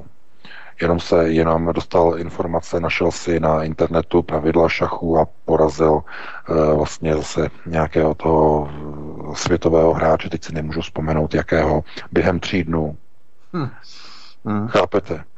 Jak, jak rychle člověk, když to řeknu se tím způsobem, biologický hráč, jak rychle se dokáže naučit hrát šachy tak, aby za tři dny porazil světového velmistra. Dovede to někdo z, z, z lidí? Nikdy jste nehráli šachy, za tři dny se je naučíte tak, že porazíte velmistra. Mm-hmm. Je toho člověk, lidský mozek schopen? Není. Ale umělá inteligence ano. Z toho a jakou rychlostí?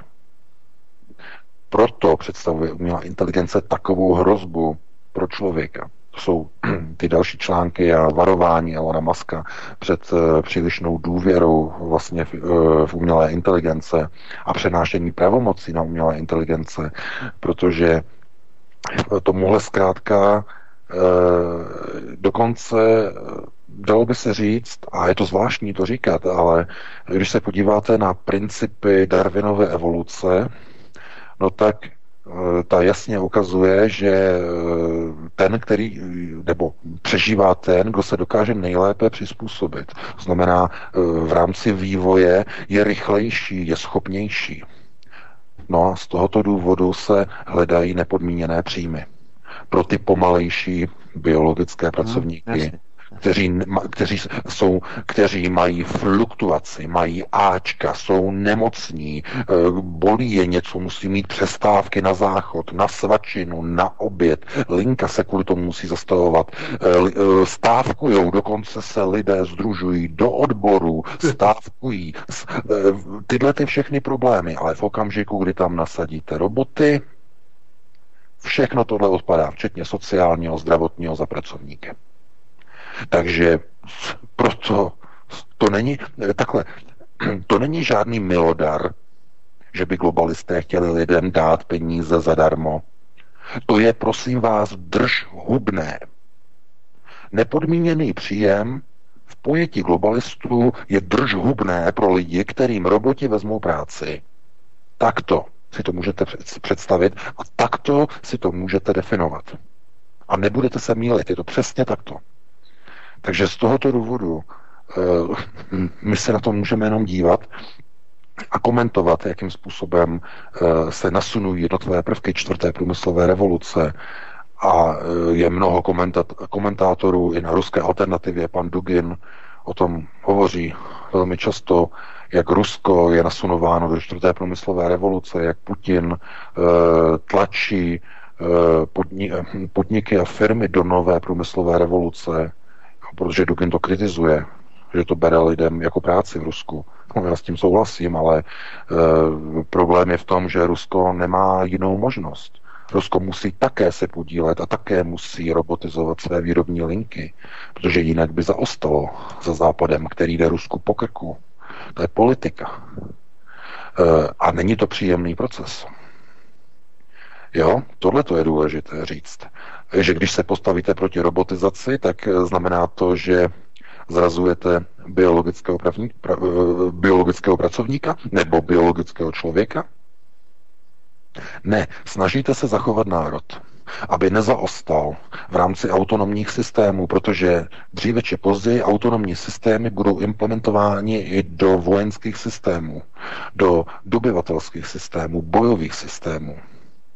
Různí roboti, různí, uh, různí kyborgové, váleční kyborgové, uh, bezpilotní stroje. Mimochodem česká armáda chce od Američanů nakoupit vlastně ty, ty drony, s těmi ty, ty bojové drony, které umí vlastně nést i zbraně a tady ty další věci.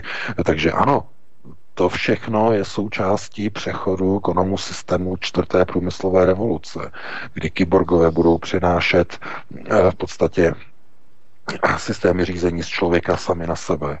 No a všechny země se tomu snaží přizpůsobit, včetně Ruska, včetně, včetně Číny, kde je to hodně daleko. Mimochodem, tam Čína dělá obrovské pokroky ve všech směrech vlastně výroby a řekněme výzkumu v oblasti umělé inteligence. Opravdu dalekosáhlé skoky dělá. Takže každá země, která nechce zaostat, tak bude investovat do výzkumu umělé inteligence a minimálně my se na to můžeme dívat jako na něco, co je úplně nového, ale zkrátka nedá se tomu nějakým způsobem vyhnout. Je to něco, čemu se budeme muset, a tím nepěkným slovem to se to říká, přizpůsobit. Ale takovým způsobem, aby to nenarušilo národní zájmy, protože to je třeba rozlišovat. Tak možná se tě chci V K ještě zeptat, jestli budeme, já jsem tě chci zeptat v pauze, anebo mimo vysílání, zeptám se teď, jestli budeme dělat, protože to je taky další můj návrh, pokud bychom udělali třeba speciální vysílání právě o umělé inteligenci, kyborzích a tak dále, časoprostoru v rámci vnímání kvantové technologie, to jsou všechno velmi zajímavá témata, byť nejsou přímo vánočního charakteru, to zdaleka ne, ale trošku bychom se vymkli tomu komentování těch týdenních událostí, pokud se samozřejmě nestane nic závažného, tak pokud by si souhlasila, pokud budeš mít čas, to nevím. Tak poslední pátek před Vánoci je dvacátého druhého prosince, tak pokud bychom třeba udělali speciální vysílání na tato témata, teď je otázka, jestli nebudeš pryč, a, nebo jestli budeš ještě působit a mít možnost dvacátého druhého prosince, teď dva dny před Vánocem. No, dvacátého druhého to už budeme zase v Americe u rodiny, nebo za rodinou, nebo mladejma, ale uh, takže pryč. Uh, mo, tam se bude muset časově to posunout, jo, časově to posunout tak, že hmm. tam je vlastně o šest hodin, o šest hodin míň. Takže, no. takže, takže, takže to, jako to půjde, můžeme klidně toho dvacátého druhého prostě popovídat o tady těch věcech a uh, určitě to bude zajímavé, a i když to jako není vánoční téma, jo. No právě, právě, jo. No, ale no, já se totiž to... obávám, že nikdy jindy to totiž nejde přebídat, protože vždycky se vynoří takové kvantum informací, že uh, prostě na to nezbyde čas, ale samozřejmě, jak budeš mít čas a možnosti dispozici ohledně času, to je taky ta, samozřejmě otázka, jo, jestli nebudeš chtít spíš uh, tu předvánoční pohodu nějakým způsobem vychutnat lépe, tak samozřejmě tě do toho nebudu nutit, jo. Ne, tak, ne, ne, ne, ne, tam, já tam stejně ještě potom v New Yorku jednání dvacátého druhého takže to je jako časově nebo pracovně, já to takhle nedělím, jako jo, to je, to je úplně mimo, to, jako, to není problém. Tam je vlastně o to načasování, protože tam vlastně ten časový posun, uh, tak to se potom můžeme domluvit a můžeme na dvacátého druhého dát, dát povídání uh, o, řekněme, o umělý inteligenci, o kyborzích a dalších věcech, protože je to velmi důležité, minimálně to bude zajímat lidi, kteří pracují v průmyslu v České republice, v jednotlivých výrobních odvětvích, kde zkrátka dochází nebo bude brzy docházet k situacím, kdy najednou budou biologičtí nebo budou biologičtí pracovníci vnímáni jako něco, co už je zastaralého, bohužel. Takže budeme se tomu věnovat. Tak, budeme pokračovat zprávou, která rezonuje všemi médii, a to, že Donald Trump deklaroval záměr přesunout americkou ambasádu z Tel Avivu do Jeruzaléma, a to také vyhlásit Jeruzalém jako hlavní město Izraele. K tomu se jako první státník připojil Miloš Zeman, dokážeme si logicky odvodit proč. Je nutné také ale připomenout, že o tomto hovořili už tři prezidenti před Donaldem Trumpem, ať to byl Bill Clinton, George W. Bush nebo Barack Obama, a teď Donald Trump tento slib konečně dodržel, nebo nevím, jestli konečně, ale realizoval, dodržel. No a to samozřejmě vyvolalo masové vlny hněvu a odporu v arabských zemích Blízkého středního východu. Na jedné straně tu máme hrozící válku v Koreji, kdy dokonce C I A Donalda Trumpa varovala, že do tří měsíců může Severní Korea zaútočit jadernými raketami na území Spojených států amerických, ale Donald Trump se věnuje přesouvání jakési ambasády, tedy naprosto zdánlivě bezvýznamné záležitosti. Třeba, že jí můžeme připisovat určitou symboliku. Takže proč se Donald Trump zaobírá přesouváním americké ambasády do Jeruzaléma namísto řešení skutečných geopolitických hrozeb v rámci Severní Koreje? No, to je úplně stejné, jako kdybychom se ptali, proč zakázali Rusku startování v Pyeongchangu. Hmm, to se budeme vědět potom. Ano, protože ano. To má, to má úplně stejnou souvislost. Tady zkrátka, když se, když se podíváme do Spojených států, tak Donald Trump byl izolován. To všichni víme. Byl izolován v Bílém domě, byl zbaven veškerých svých spojenců. A jde mu o krk. Vyšetřovatel, nebo hlavní vyšetřovatel Miller, který vyšetřuje takzvané ovlivňování amerických voleb, začal jít po jeho švagrovi, nebo ne švagrovi, zeťovi, Jaredu Kushnerovi, napojení na ruské systémy a na ruské podnikatele a tak dále. A nevypadá to dobře, dokonce by to mohlo skončit až impeachmentem Donalda Trumpa. Určitě ho sledujete, je to teď, jsou tím naplněná mainstreamová média, co probíhá v rámci tady toho vyšetřování. A Donald Trump už konečně pochopil. Jako trvalo mu to dlouho, jo, to je třeba říct, ale on už konečně pochopil, o co se jedná, o co se hraje. A on musel udělat vstřícný krok.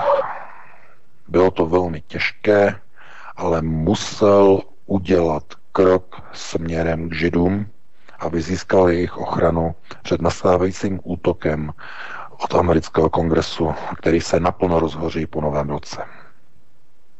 On potřebuje podporu, potřebuje pomoc, potřebuje si zavázat americký AIPAC, potřebuje si, to jsou sionisté, a potřebuje si stejně tak zavázat i židovský kongres Ronalda Laudera.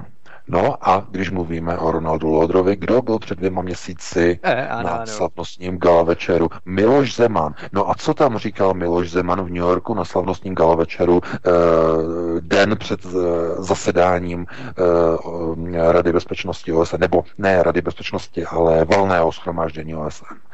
Eh, co říkal na tom gala večeru Miloš Zeman? No, že by měla eh, být přesunuta ambasáda, česká ambasáda do Jeruzaléma, že Jeruzalém by se měl stát hlavním městem Izraele.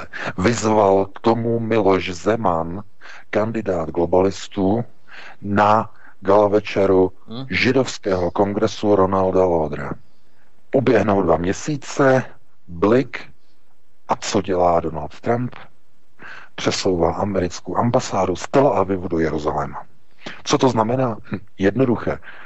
Donald Trump si zavazuje židovský kongres. A protože tito lidé, kteří uh, se snaží prosazovat jako, jak, jakési propojení, ono židoamerické propojení je velmi důležité, to je uh, vůbec alfa a omega americké zahraniční politiky, tak on hledá spojence a ochránce právě v židovském kongresu, ale i u sionistů, protože i oni mají velké plány s Jeruzalémem. Nicméně, pokud se díváme na židovský kongres Ronalda Laudera ve Spojených státech a pokud se díváme na I P E C, tak i když jsou to dvě židovské skupiny, tak jedna se snaží o vybudování Izraele jako domova židů, zatímco druzí se snaží pomáhat a, řekněme, manévrovat Izrael ke svému vlastnímu zničení. Podle proroctví story. To je cílem sionistů. Ale Oběma dvěma, nebo oběma dvěma skupinám v této chvíli jde o to samé, to znamená o rozpoutání, tedy o vyhlášení Jeruzaléma hlavním městem, což ale povede ke dvou různým procesům, kdy jak židovský kongres Ronalda Laudera ve Spojených státech, tak i sionisté, nebo i sionistům vlastně z toho budou de facto vyplývat dva různé směry, které nastanou.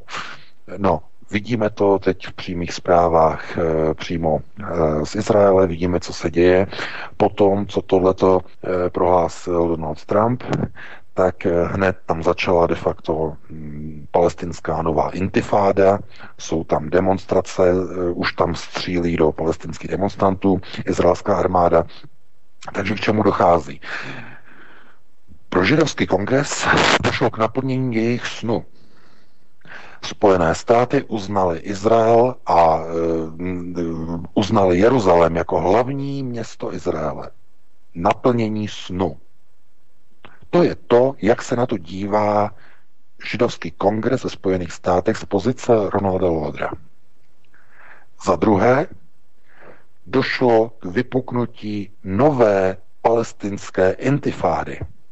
A to je něco, co ocení naopak američtí sionisté, protože to vede k destabilizaci situace Izraele, který povede v blízké době k jeho zničení, k naplnění písma o zničení Izraele a k postavení nového, krá- nového chrámu, který bude zničen, respektive který byl vybudován a bude zničen v, v onom proroctví, že sedmero vln, sedmero vln se přežené přes zemi izraelskou, rozsvítí se sedm sluncí na nebesích, země bude spálena, sežehnuta do základu a na lid, lid izraelský se stane pánem a vladařem, vůdcem nad celou planetou, neboť bude rozmetán a bude rozprášen do celého světa, kde synové Izraele zakotví a vybudují nové světové království. Takže tohleto je v Talmudu součást vlastně onoho proroctví. Tohleto chtějí sionisté vlastně naplnit, ale také přes Izrael. Přes Izrael, ale ne, aby mu pomohli, ale aby ho nasměrovali k vlastnímu zničení. Protože vypuknutí intifády bude mít za následek destabilizaci regionu. Já nevím, jestli vůbec Trumpovi dochází, co jednotlivé skupiny židů ve Spojených státech sledují tím, když prosazují Jeruzalém jako hlavní město. Jedni chtějí, aby došlo k naplnění, řekněme, jejich domova, nebo definice jejich domova, a druzí zase chtějí, aby došlo k naplnění písma Talmudu. Přičemž výsledky, vektory, které z toho vedou, jsou naprosto diametrálně odlišné. Jedno vede k vytvoření pozemského království v daném místě a druhé k naprostému zničení a vytvoření království celosvětového. Ale to by bylo na, to by bylo na velmi komplikovanou diskuzi a na vysvětlování jednotlivých tezí světového židovstva, sionistů a tak dále, tak dále. Na to dneska nemáme čas. Nicméně Donald Trump zkrátka musel udělat to, co udělal, protože potřebuje silné spojence a nikdo než Židé ho nedokážou udržet v pozici amerického prezidenta. To je prostě zkrátka realita. Kdokoliv se odkloní od tohoto mocenského nastavení, tak se stane buď obětí krvežíznivých psů amerického kongresu, anebo zkrátka požádá o pomoc takzvaný vyvolený národ, když to je velmi, velmi, velmi takové zvláštní označení, oni to o sobě říkají poz, pořád, nicméně, když kon, kontrolují F E D, kontrolují eh, ozbrojené síly, kontrolují zahraniční politiku, tak oni můžou říkat, eh, my vlastně kontrolujeme úplně všechno, i vlastně v tom typickém, řekněme, rozkročení mezi New Yorkem a Londýnem v systému nylon, kdy oni kontrolují celý západní trh, kompletně kapitálové trhy, všechno kontrolují. Židovský kongres napůl se sionisty, všechno napůl, nicméně důležité je říct, že pokud by se to dávalo na nějaké misky vah, tak židovský kongres má největší moc v Rusku. Tam si tam kontroluje osmdesát pět procent veškerého jejich samoděržaví. osmdesát pět procent. Dugin říkal devadesát procent. Já s tím nesouhlasím, to mi připadá moc, ale židovský kongres má obrovskou silnou pozici v Rusku. Nikde jinde nemá tak silnou. Zbytek světa kontrolují sionisté. Evropskou unii, oni mají sídlo v Londýně samozřejmě sionisté, Dům Rothschild, ale i jejich pozice je velmi silná ve Spojených státech. Velmi silná. Oni tam sice mají velké sídlo Ronald Lauder, americký židovský kongres, ale ve skutečnosti největší, řekněme, usazení židovského kongresu mají, mají v Rusku a to by bylo na další diskuzi. Proto je tak útočeno i na Rusko, proto je útočeno neustále na Vladimira Putina, protože tam je ten neustálý boj mezi sionisty a mezi národními kongresy židů. To je vlastně, když vlastně Spojené státy útočí na Vladimira Putina, ve skutečnosti sionisté útočí proti ruskému židovskému kongresu, proti lidem okolo Vladimira Putina a tak dále a tak dále. Vladimír Putin to dělá dobře, on ví, že musí balancovat na mnoha, mnoha osách současně. A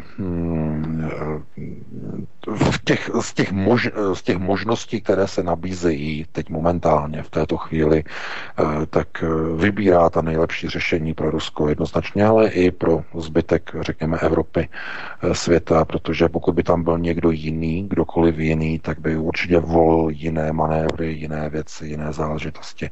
Každopádně důležité bude, jakým způsobem bude nastavena Evropská unie, jakým způsobem se realizuje Evropská federace a jakým způsobem se bude ubírat posilování, mocenské posilování Číny. Protože Čína má obrovské ambice a bude muset dávat Rusko hodně velký pozor, aby se nedostalo do nějaké, do nějaké pozice, která bude víceméně nastavená tak, že by nakonec americký problém byl úplně tím posledním problémem pro vedení v Moskvě. Protože Čína může velmi brzo v blízké dohledné době představovat pro Rusko a pro Moskvu daleko větší problém než neustále oslabující Američané. Takže já bych ti předal slovo, Vítku, aby si také trochu to rozvedl. No, já bych si jenom dovolil prezentovat několik jmén v rámci, řekněme, sionistického působení po světě. A to je třeba ministr financí Steve Mnuchin, šéf Národní ekonomické rady Gary Cohn, nebo Jerry Cohn, pardon, zvláštní zmocněnec pro mezinárodní vyjednávání Jason Greenblatt, hlavní politický poradce Stephen Miller, toho si tady jmenoval, a nebo poradce pro Blízký východ Jared Kushner, tito a dalších šest vysoce postavených spolupracovníků amerického prezidenta Donalda Trumpa na, mají židovskou národnost a nebo vyznání. A pozor, na to upozornil, na to upozornil židovský deník Jerusalem Post, a učinil tak v článku z dvacátého sedmého ledna dva tisíce sedmnáct.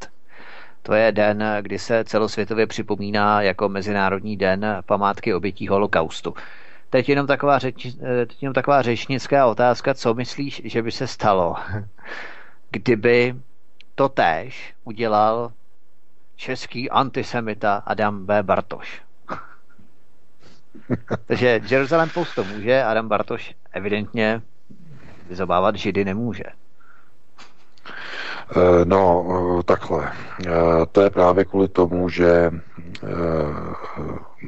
ono to je velmi důležité upozornit, že Adam Bartoš je nastavený kriticky ve smyslu Historic, zpětně historicky je nastavený velmi kriticky proti působení židovstva v České republice. Jo? On má kvůli tomu dokonce i problémy. Myslím, že teď tam řeší nějaký problém kvůli nějakému obvinění z nějakého... No, čtrnáctého prosince zase, teďka bude soud. No. no, zase z nějakého vymyšleného, prostě vymysleli si na ní zase nějaké, že někdo něco, něco někde řekl, něco špatného v rozporu s něčím, někde s nějakým paragrafem. Zkrátka jdou po něm. No, jenže tady je třeba si uvědomit jednu věc. Takhle by dopadl každý, kdo by neměl za sebou podporu velkých rodin, velkých židovských rodin. A když se podíváte, jaké napojení má Donald Trump, kdo všechno podpořil z okruhu amerického židovstva, tak to jsou takové rodiny nebo takové zvučné rodiny, že všichni, že všichni stojí za ním a kdokoliv cokoliv napíše, tak zkrátka to, to je naprosto irelevantní, protože když například Černoch řekne Černochovi, že je negr, tak je to korektní, je to normální. Mm-hmm. Ale když to řekne bílý o černém, no tak je to rasismus. Jasně, a stejně to s Židy. Takhle je to nastavený. Takže Adam Bartoš nemůže o někom říkat nebo nemůže někoho kritizovat, protože okamžitě po, po něm půjdou. Ale když to napíše Jerusalem Post, no tak to je to jako kdyby Černoch řekl Černochovi, hele, on je černej. Jo? To, je, to se bere úplně jinak, to jsou ty konotace, že co je dovoleno, co není dovoleno. Co je dovoleno pánovi, není dovoleno kmánovi. Jo, takhle, tohleto, takhle to funguje i tady v té politice a e, nějaké závěry z toho dělat je, já myslím, že to není důležité. Nicméně e, zkrátka, aby lidé viděli, jakým způsobem jsou jednotliví politici obklopeni, e, řekněme, těmito pány, e, ať už jsou to sionisté, nebo jsou to etničtí židé, tak e, zkrátka my musíme se na to dívat z té pozice, že oni zkrátka jsou v jiném světomocenském postavení. Oni byli vyvoleni. Oni jsou národem vyvoleným a oni mají v podstatě všechno dovoleno. A proč tomu tak je? No to by bylo úplně na jiný pořad. Hmm. To bychom se dostali historicky někam strašně daleko do období před Kristem. Historicky, aby jsme vysvětlovali ty soustažnosti, proč tomu tak je. Ale eh, jenom se třeba podívejte, jakým způsobem je po druhé světové válce vyzdvihován holokaust a je naprosto zamlčováno na straně druhé, že daleko horší holokaust, eh, který probíhal v, ve všech těch táborech, v Osvětimi a v dalších a Terezíně a tohleto, eh, že to byl holokaust, který byl nic ve srovnání s tím, co probíhalo po spuštění akce Barbarossa při dobývání Ruska německou armádou, německým Wehrmachtem a jednotkami S S, které šly přímo v druhém sledu za frontovou linií za Wehrmachtem. To bylo, ni- to bylo nic, co probíhalo v Evropě. Protože mluví se o vypálených Lidicích, Ležáky, další města ve Španělsku, to ještě protože Franco také vypaloval vesnice, generál Franco dělal to samé už ve třicátých letech, ale zkrátka o tomhle tom se mluví jako o něčem, co je historicky prostě dáno.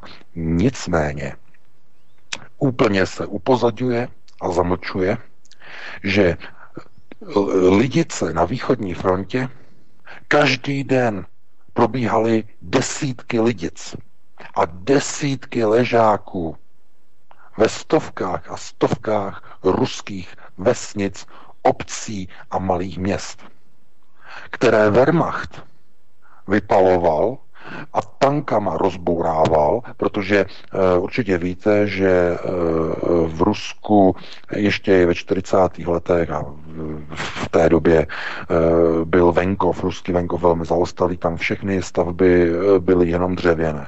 Jo, dřevěné. To vidíte i dneska, když přejdete do nějakého takového, já nevím, v Rusku starobylého, já nevím, starobylé městečko nebo e, starší nějaká vesnice, tak tam máte ty malované domečky, dřevěné, roubované, je to velmi pěkné. Ale zkrátka e, všechno ze dřeva. Takže oni neměli problém to zapálit a rozjezdili to tankama. Proč to dělali? No, oni, když vtrhli e, do Ruska, Wehrmacht, tak eh, oni ani ruští, eh, však oni to říkali, ale němečtí vojáci eh, vůbec nikdy v životě neviděli takové rozlehlé území, kde není vůbec nic. Jenom nekonečné pláně luk, eh, maximálně obilí na Ukrajině, nekonečné dá, dálavy od obzoru k obzoru. Mimochodem, kdo byl někdy v Rusku, nebo e, minimálně na Ukrajině, tak ví, o čem mluvím. To je někdy úplně až depresivní, když jste vlastně na té silnici, takhle tam jedete a jenom se zastavíte, anebo si řeknete, no kdyby třeba, já nevím, mi vypnulo auto, tak e, tři sta kilometrů tady tím směrem nic, tři sta kilometrů tamhle tím směrem nic, nic. Prostě jenom obrovská rovina. Takže oni, sem tam nějaká, nějaká, nějaký domeček, nějaká usedlost, tohleto, nějaká vesnice, úplně hozená, plácnutá doprostřed krajiny.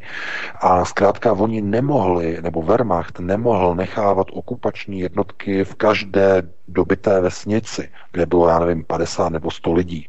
Jo, to oni nemohli, protože by tam třeba vzniklo centrum odporu, takže když šla frontová linie v roce čtyřicet jedna, když šla ta hlavní vlna německá, tak oni všechno spalovali, oni vyhlazovali vesnice jednu po druhé. dvacet i třicet za den srovnali se zemí a vymazali z mapy. Takže takových událostí a postříleli obyvatelstvo. Místní, ruské, přímo na místě. A proč to dělali? No, protože nemohli nechávat okupační jednotky, protože tolik Němců v celém Wehrmachtu nebylo. Oni potřebovali vojáky v hlavní frontové linii. Oni nemohli oslabovat svoji údernou sílu tím, že budou vždycky deset dvacet vojáků s jedním tankem a já nevím, z několika vozy nechávat za sebou, aby hlídali a okupovali vesnici, kde je sto ruských obyvatel, kteří mají vidle. A to je všechno.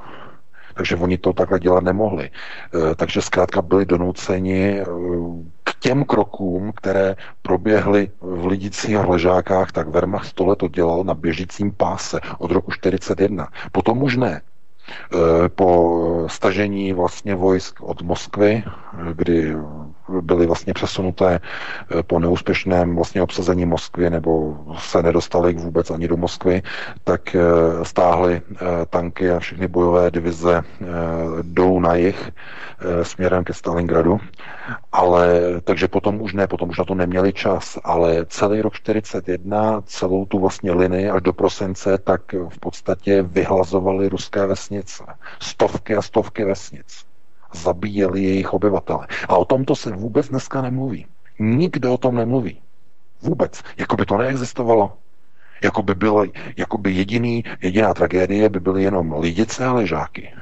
A tím by to haslo. Nikdo nemluví o těch ruských vesnicích, o stovkách a stovkách ruských vesnic. Nikdo o tom nemluví. No a ono je to stejné. Takže jako s holokaustem. Tohleto je zkrátka, já tomu říkám, jakoby zapomínání historie nebo snaha o překreslování historie. Mimochodem, to je i ta kauza s tím uh, Nikolajem, s tím Koljou Desyatničenkem, který vystoupil v Bundestagu a měl tam ten proslov o tom, že e, nedaleko Stalingradu v městě Kopějské, že jsou hroby německých vojáků e, a on, on je označil hroby nevinných lidí, kteří nechtěli válku. Jo, ta kauza potom, která vypukla kvůli tomu. E, takže zkrátka tohleto je snaha, i tady je snaha Německa, řekneme o lidí, kteří tady teď chtějí budovat novou Evropu, o přepisování historie, o přepisování úlohy Wehrmachtu na východní frontě, zjemňování obrysů Wehrmachtu, zjemňování činů Wehrmachtu, válečných zločinů, kterých se dopouštěli, jakoby gumování a retušování historie. A to je něco, čemu se musí prostě klást odpor. A vidíte to všude, vidíte to v médiích, vidíte to vš- na všech těch mainstreamech různých bakalů, jak e, pomalu označují osvobození republiky za okupaci ze strany sovětské armády v roce čtyřicet pět. Takže tohleto všechno je jakoby obrázek, který dává e, komplexní jakoby náhled do toho, e, jakým způsobem se mění celá Evropa, jak se mění náhled na e, historii skoro nedávnou. No ono, v podstatě, když se to hodí, tak straší Hitlerem, když se to zase hodí, tak zjemňují Wehrmacht, ale v podstatě to se jedná i o nadužívání toho fenomenu holokaustu, který můžeme pozorovat v mnoha médiích, kdy se v podstatě má za to, že už bude devět hodin, tak my budeme za chvilku dělat pauzu, já to jenom dokončím, kdy holokaust v podstatě je vykreslován jako jediné příkoří, které se dělo v rámci hromadného vraždění ve dvacátém století, ale fakticky jen ve dvacátém století bylo zavražděno více než sto padesát milionů lidí rukou státu. To byl takzvaný státní teror. V Rusku rudý teror šedesát milionů. Hitlerův režim dvacet dva milionů. Mao Tse-tung udává se, udává se šedesát milionů venkovských rolníků. tři sta tisíc civilistů v Guatemale. Přes dva miliony lidí a, zavražděných vládou v Kambodži. To byl Pol Pot.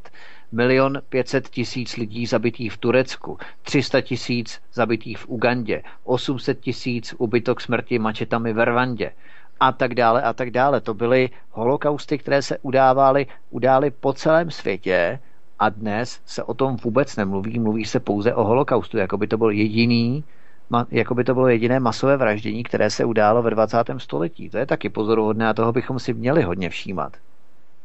No to není divu, protože všechna média vlastní Židé.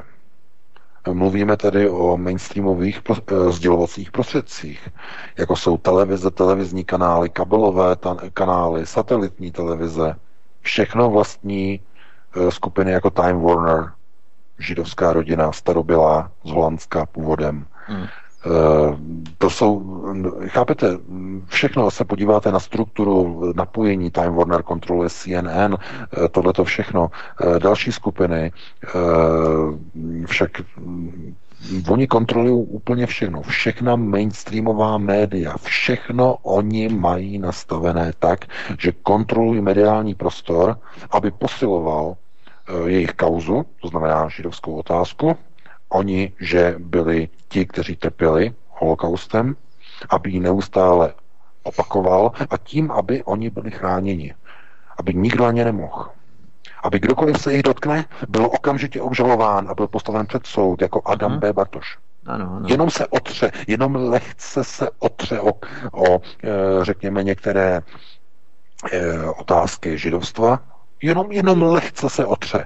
A hned má soudní obvinění. A hned ho tahají po soudech. A hned ho předvolávají na policii a e, dělají mu dobovní prohlídky a sebrali mu všechny knihy mimochodem. Jo, hmm, ano, ano. Že, protože e, měl vydavatelství, tohleto všechno tomu sebrali. E, prostě úplně jako likvidace člověka. Profesní, soukromá, osobní likvidace člověka. Jakmile se jich dotknete, a ne, nemyslím fyzicky, jenom mediálně.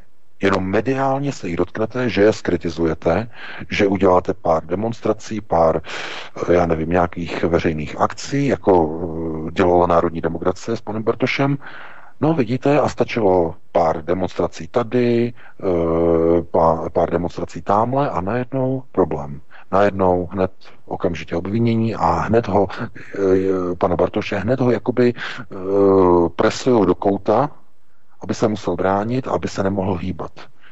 Jo, hned ho zaženou do kouta. No, tohle to je likvidace člověka, no a jakkoliv bychom mu chtěli pomoct, tak zkrátka v této chvíli nebo v tomto nastavení nikdo není sponzorovaný prostě nějakými obrovskými fondy a jakýmkoliv způsobem někdo někomu prostě pomáhá, tak všechno je to otázkou v podstatě přežití a přežívání a všichni vlastně se na to dívají takovým způsobem, že když dneska máte neziskový sektor, tak neziskový sektor, který by se měl starat o, řekněme, svobodu slova, neziskový sektor o, já nevím, humanitární záležitosti, o pomoc lidem, kteří jsou křivě obviněni nebo kteří jsou taháni z naprosto nesmyslných důvodů po soudech, aby jim pomohl. Nic takového není. Nebo možná je, ale nikdo si nevšímá těch hlavních velkých kauz, aby pomohl lidem, kteří potřebují pomoc. Jo? Ne. Neziskovky jsou dneska v České republice používány úplně k něčemu jinému. K prosazování určitých plánů, určitých tezí za cizí peníze, které proudí ze zahraničí do těchto neziskovek. A to je něco, to je chorobný proces. Naprosto chorobný proces, který, se kterým se musí něco dělat. A já opravdu doufám, že politici si konečně všimnou, že něco se děje. Že když George Soros přichází do České republiky, chce ovlivnit volby prezidenta, chce nasypat obrovské peníze všem kandidátům proti Miloši Zemanovi, takže se něco děje, že by někdo měl zasáhnout. A doufám, že to ne, ne, nevyšumí dostat cena, doufám, přesně, že přesně. Si někdo všimne toho, k čemu vlastně dochází nebo k čemu se schyluje, protože pokud tohleto někdo dovolí, pokud někdo si nechá rozvracet zemi skrze neziskový sektor a bude říkat, nic se neděje, jo, nic se neděje, že, že všechno je v pohodě, no tak potom taková země dopadne jako třeba Švédsko, které je zcela islamizované, nebo Francie, která má obrovské problémy. Protože tam všude ty procesy jsou jako přes kopírák. Tam také nejprve pomáhal neziskový sektor, nasunoval migranty a loboval politiky, aby odsouhlasili zákony pro migranty. Takže je třeba si na to dávat pozor a politici musí převzít díl své odpovědnosti a začít konečně pracovat ve prospěch lidu České republiky. Přesně tak. Tak, my dáme pauzu zhruba čtyři pět minut, potom budou následovat telefony vás, posluchačů. Budeme rádi, když nám zavoláte, když nám položíte dotaz. My jsme samozřejmě vynechali Jaromíra Štětinu, my jsme vynechali samozřejmě i ruskou olympiádu, tak snad se třeba na to někdo zeptá. A my v omezené míře, samozřejmě v limitované, protože jsme limitovaný časem, tak odpovíme. Ale budeme se teda těšit na vaše telefony a dáme pauzu. Tak, tak, tak, výborně, takže děkuji Vítkovi a panu V K a jdeme na to. A bude to delší osm minutek. Já bych, Martine, můžu ještě? Jo, tak počkej. Ano. Já bych jenom doplnil, že aby nevznikl dojem, tak bych rád upravil věci na pravou míru, že nejsme naladěni nějak antižidovsky nebo antisemicky a tak dále, ale prostě jinak chceme v podstatě kritizovat nebo uh, informovat o věcích, které se dějí, ať na straně muslimů, ať na straně židů, ať na straně sionistů, prostě kohokoliv. Tak jenom aby nevznikal dojem, že jsme nějaký ant- antisionisté nebo antižidé, nebo jak Antis- se tomu všemu bude říkat. Antisemité. Antisemité, ano. Ale pardon, já. já bych tady poznamenal, zkrátka tady to vidíme, že ano, máš tady trestný čin popírání holokaustu a nic jiného není, takže se nesmí popírat jenom něco, ne, nesmí se vůbec o tom spekulovat, debatovat. A tak to je přece špatně, že ano. Takže uh-huh. je to o té diskuzi veřejné. Přesně, je to o debatě, přesně tak, přesně tak. Tak to je jenom, abychom uvedli věci na pravou míru. Ano, ano, já jsem tedy jenom prostředník a koukám, že tedy už samozřejmě dotazy chodí a samozřejmě zmíním ještě tedy základní příjem Kulturní impuls, ten film dokumentární ve slovenštině a také i v češtině, abyste se na to koukli na kanále YouTube. A vítám tedy už naše hosty. Vítka Jiráska, dobrý večer. Ahoj Martine, zdravím všechny. Po pauze a také šéfredaktora aeronetu tečka cé zet, pana V K, dobrý večer. Také dobrý večer. Tak, hele, pánové, ať se nám to nepoplete. Dotazy už choděj, už choděj, takže jich je kvantum. Určitě, já myslím, že tam máš, Martin, hodně psaných dotazů, ale ano, pokud ano, bude samozřejmě někdo jasně volat, tak ho budeme preferovat, ale zatím tedy rozjedeme ty psané dotazy asi, že? Možná jo. bychom měli připomenout lidem, kam mají volat. Volat mohou na telefonní číslo sedm set dvacet sedm set třicet devět čtyři sta devadesát dva najdou to na našich stránkách pod studiem Kadaň, taktéž tam najdou tedy i e-mailovou adresu, která je studio tečka kadaň zavináč gmail tečka com,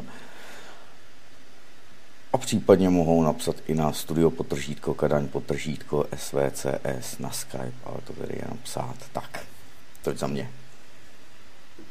Tak fajn, tak zatím nikdo nevolá, tak bychom mohli třeba vznést dotaz ohledně Dublinu dva, jestli jsou nějaké novinky mm-hmm. ohledně tohoto systému, o kterém jsme informovali v některém z našich předchozích pořadů.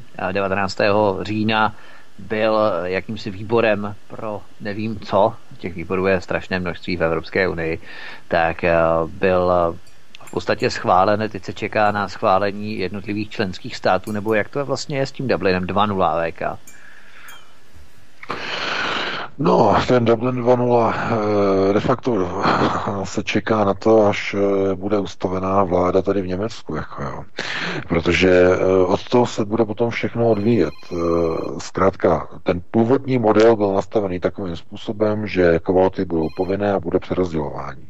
Nicméně, pokud by byla realizována varianta Martina Schulze, vznik Evropské federace, tak by do toho by byl, byl by do toho hozen granát způsobem, že by vlastně žádné kvóty ani nebyly realizovány. Zkrátka by to v rámci federalizovaného aktu e, nařídila e, budoucí vůdcovská, e, řekněme, skupina, nebo můžeme říct Evropská komise, nebo nejvyšší e, komitet e, Evropské unie by to nařídil a řekl by, do regionu Česko bude umístěno tolik a tolik e, běženců. Do regionu Slovensko tolik a tolik. Do regionu Polsko tolik a tolik. Takže nějaký ten Führer v Bruselu by řekl, nebo spíš v Berlíně, lepší říkat, by řekl, takhle to bude, tam a tam pošleme tolik a tolik běženců. Jo, takže otázkou je, jak dopadne ustavování tady vlády, koalice v Německu, a od toho se bude všechno odvíjet, protože takhle, aby si to lidé uvědomili. Evropská unie je, to je stroj, to je manipul na uchopení moci, na realizaci čtvrté německé velkoříše. To je celé. To je celý koncept Evropské unie. Pouze se to tak různě zamaskovává různými vzletnými frázemi. Takže jakým způsobem bude ustavená vláda v Německu? To je to důležité, co musí zajímat všechny občany Evropské unie. Podle toho se bude realizovat Dublin dva nula, buď tou původní formou, teda nějakými kvótami, anebo dokonce direktivně v rámci Evropské federace, kdy už o tom ani dokonce nebudou rozhodovat národní parlamenty. Protože ten Dublin dva je zatím dělaný tak, že by o tom měly rozhodnout národní parlamenty v rámci jakéhosi ratifikačního protokolu většinovým způsobem. Pokud by prošla Evropská federace, tak by tento ratifikační protokol spadl pod stůl, protože ovšem by rozhodoval nějaký Führer, nějaký vůdce, který by byl usazený v Bruselu, nějaká skupina, nějaký komitet neomarxistů, který by řekl, region Česko dostane tolik, region Slovensko tolik a tak dále, a tak dále, a tak dále. Už nikde by se neříkalo republika, už nikde by se neříkalo stát, federace by byla jediným názvem celého celku. Vstoupím do toho, pánové, máme telefon, takže dobrý večer, Svobodný vysílač. Ano, dobrý večer. No, dobrý večer, Strakonice. Já, já jsem jenom chtěla... Zkuste si, prosím, slumit, slumit rádio, protože je tam slyšet dvakrát, jestli byste byla tak hodná. Ano, ano, tak teď jsem už to slumila. Tak, zdravíme do Strakonic, povídejte. Jenom jsem chtěla upozornit na knížku. Teďka v dědictví zdědila jsem nějaké knížky a objevila jsem tam knížku Svět žaluje v Norimberku od doktora Rostislava Kocourka.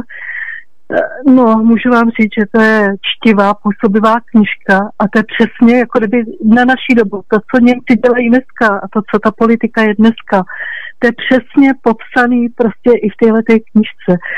Já bych strašně ráda, a nejenom, jako já, vy tam máte možná taky veřejný čtení, kdyby tahle ta knížka se zveřejnila. Já jenom opravdu to je, to čtu i v noci, prostě, ale tak, tak je působivá. Jenom bych to, jenom bych... Můžeme ještě prostě, jednou ten název, jak se jmenovala ta knížka, prosím? Určitě. Svět žaluje v Norimberku, je to od doktora Rostislava Kocourka z roku devatenáct set čtyřicet šest. Možná Jarda Mencel by to možná mohl mm-hmm. číst. Pr- prosím? Možná náš Jarda Mencel, ten čte dost uh, takovéto knížky, tak by to mohlo možná třeba... Jo, já jenom, no, uh-huh. já jenom, kdybychom to mohli někam třeba to, ale upozorňuji na tuhle knížku a můžu opravdu říct, no to je knížka, jako, jako když je to o naší době. Tam je právě o Německu, jaký způsoby používali, co vlastně uh, co v politice, ty intriky, jak... propaganda, to, co prostě fal, falešně slibovali, pak to stejně nedodrželi, protože jim to bylo, pak se tomu smáli. No opravdu, jako i o Rusku, jak prostě, e, že záměrem bylo napadnout Rusko, všechno, co dělali, bylo jenom záměrem napadnout Rusko. A jak propaganda byla jenom kvůli tomu, jak Rusové jsou špatní a jak je ohrožujou a že, že ohrožujou světový mír. Už tenkrát, už tenkrát to bylo takhle tam psaný. Jenom na tohle jsem chtěla upozornit a nebudu dále zdržovat, nemám žádné otázky, poslouchám dál a děkuji moc, děkuji, že jsem mohla takhle do toho vstoupit. Díky, nashledanou. Děkujeme, zdravíme, zdravíme do Strakonic. Léka, co říkáš na ty paralely, že v podstatě se nic nemění na té propagandě a že všechno běží jako přes kopírák? No, mě to nepřekvapuje, já s tím, já s tím souhlasím. Bohužel se tím jenom potvrzuje to, že kdo se nepoučí vlastní minulosti, je odsouzen si minulost zopakovat. To je ten problém, protože však dneska, když se podíváte, kdo vyhrává volby, když se podíváte, kdo se dostává do parlamentu, když slyšíte narrativ mainstreamu, který přepisuje historii, který opět znovu útočí na Rusko. Všechno, co se děje dnes v Evropě, je soustředěným útokem na Rusko. To se pouze opakuje historie. Tak, má, máme další telefon. Dobrý večer, Svobodný vysílač. Dobrý večer, u telefonu Petr Luft. Dobrý večer, Petře, zdravím Počka- vás. Můžu mluvit? Už? Ano, ano. Ano, povídejte. Já bych se ještě chtěl vrátit k tomu holokaustu. Tak bezesporu samozřejmě všichni souhlasíme s tím, že ten holokaust byla hrozná tragédie, kdy byly vyvražděny miliony Židů, a nejenom Židů samozřejmě.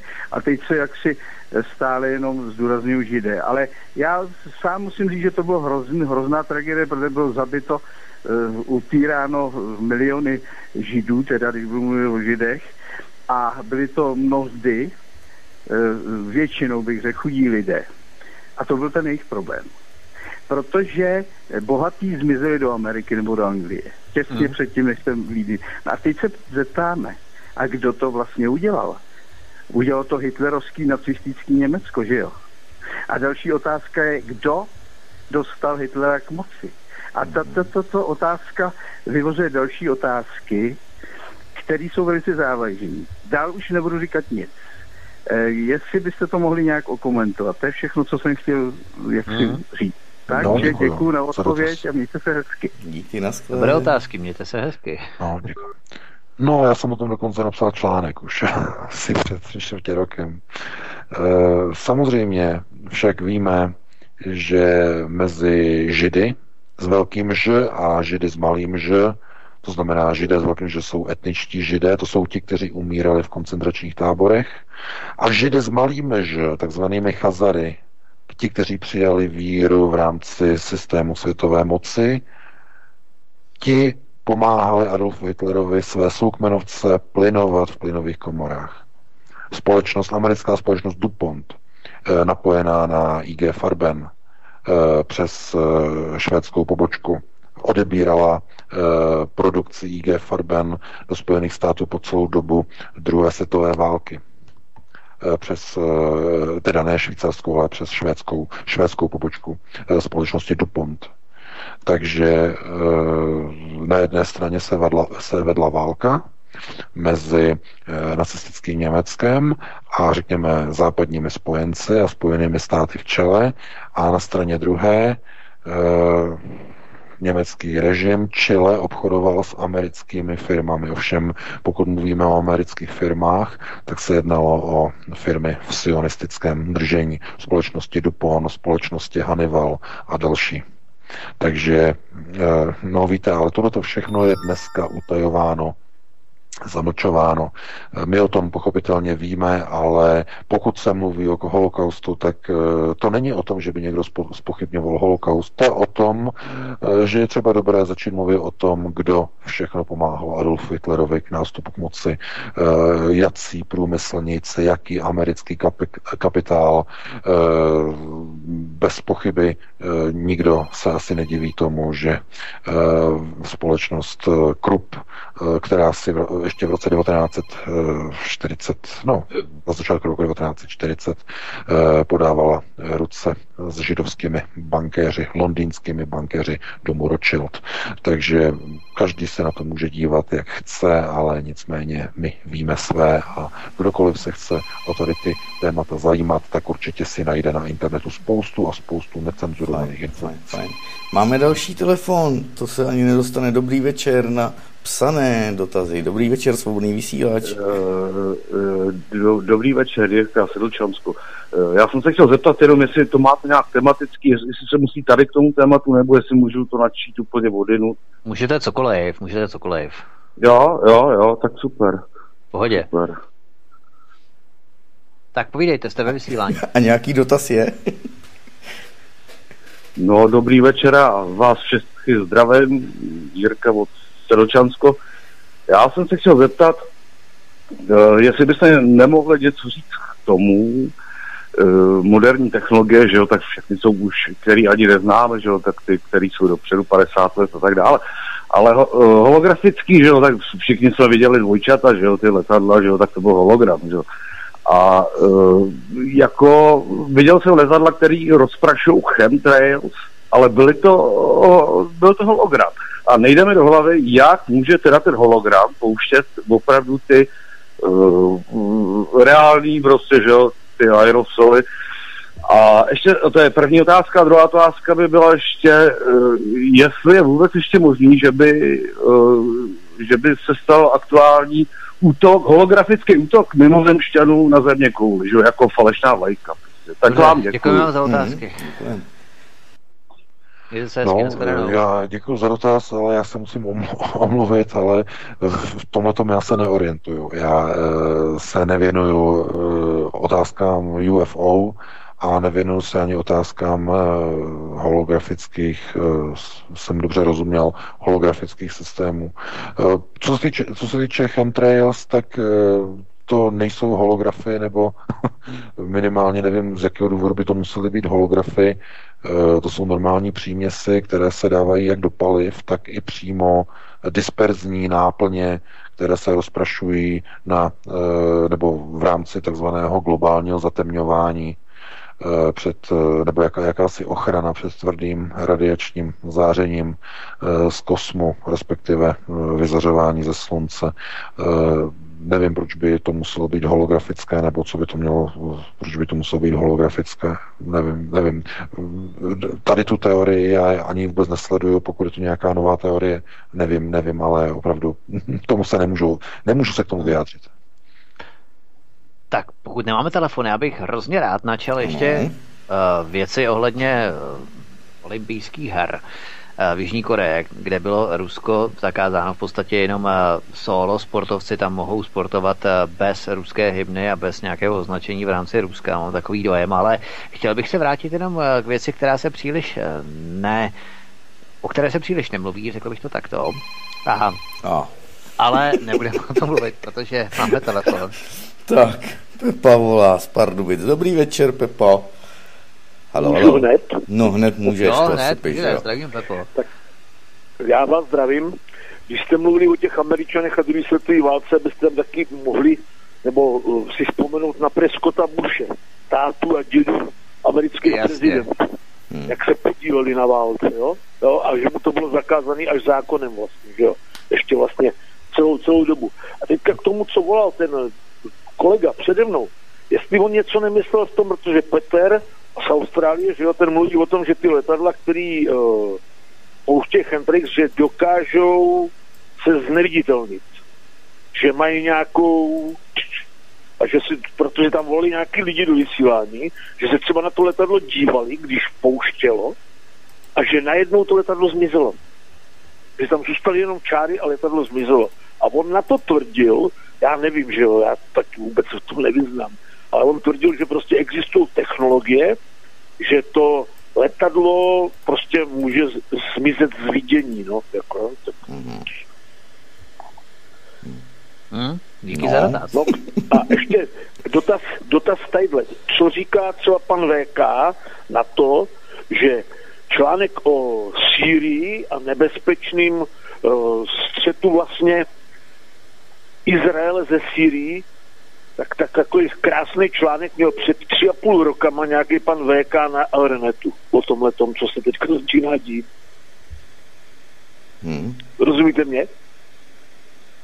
No, že předímal, starý Aeronet, Aeronet, jo, tak tam vlastně je, to si dělám srandu, jak, jak dopředu o tom mluvil, ten článek se nějak jmenuje, uh, no vlastně popisuje, popisuje vlastně pomalu to, co se teďka začíná dít, že by mohlo dojít k válce Izraelu, Izraele uh, s, se zbytkem vlastně Blízkého východu, jako jo.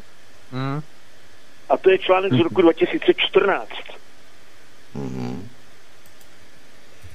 A jestli no. pan V K si pamatuje, no, že to psal já... ještě vůbec. Jasně, já, si na to, já, si, já si na to pamatuju, já vím, vím no. asi na který článek asi narážíte. No, no, pamatuju si. To by bylo asi všechno dneska. Dobro, no, děkujeme. Tak jo, díky Pepo, mějte se hezky. Tak. Tak, čím začneme? To by jsi vybral léka z těch uh, dotazů.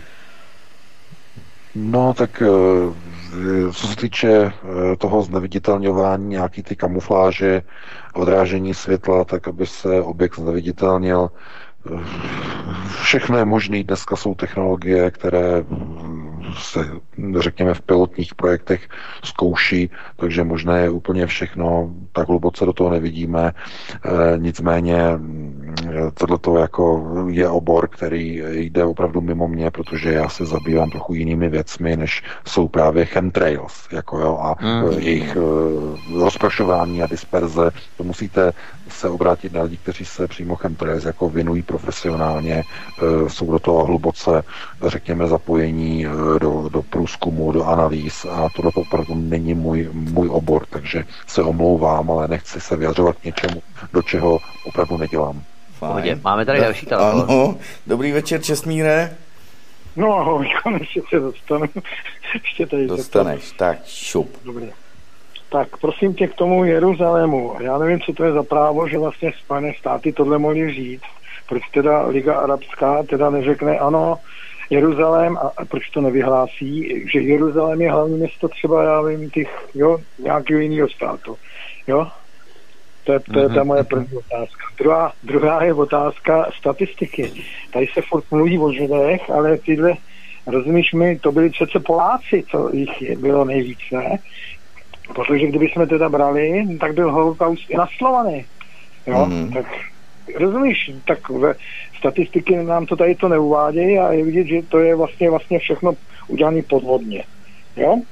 To by bylo tohleto druhý normálně, jo? Jinak teda zdravím tě, Martine, teď jsem to na to zapomněl, zdravím i Vítka a, a zdravím i Vaška, jo? A je to. Děkujeme. Jo, já, já to tam chci jenom, ne, já to tam chci jenom Vítku říct, že eh, pan, pan Vašek, rozumíš, na tom Google a dalším to fakt dal pryč. Takže když tady byla ta, jo, jak se říká debata, kdo to je a tohleto, tak jsem rád, že to je pryč a můžu prozradit, že to je vaše, va, vaše Kučera, i když je to jako v Americe, Americe se tam je jako jo, Václav Kučera, jo? Takže lidi až o to už vědějí a nemusí se o to zajímat, takže on se nemusí teď skrývat a, a je to hotový, ne? A je to pravda, on má falešný pas, jak vedete do té Ameriky, tak má dokonce Kuchera, jo? Jo, ano, ano, přesně, tam je to, to, to, to trošku tam němčina, tohle to správně, takže já nevím, co, proč je to lidi zajímá, ať jsou, ano, ano, ať jsou rádi lidi, že takový člověk existuje a má takovýhle, rozumíte, znalosti, který nám, jo, který nám mm-hmm. vlastně tady přidává. Jo, zdravíme Česmíra, mějte se hezky. Díky, díky. Jo, tak jo, ahoj. ahoj. Tak, V K, kde berou Spojené státy to privilegium, že oni si mohou určit, co bude hlavním městem Jeruzaléma, v podstatě Izraele tedy? No, protože větší klacek rozhoduje a větší klacek vládne. To je jednoduché. To, když si Česká republika řekne, no, tak já nevím, něco řekneme, něco vyhlásíme do světa a něco tím změníme, no tak se všichni v České republice vysmějou, protože nemá naprosto žádný světový vliv, naprosto ne, na nic, na, na, na cokoliv nemá.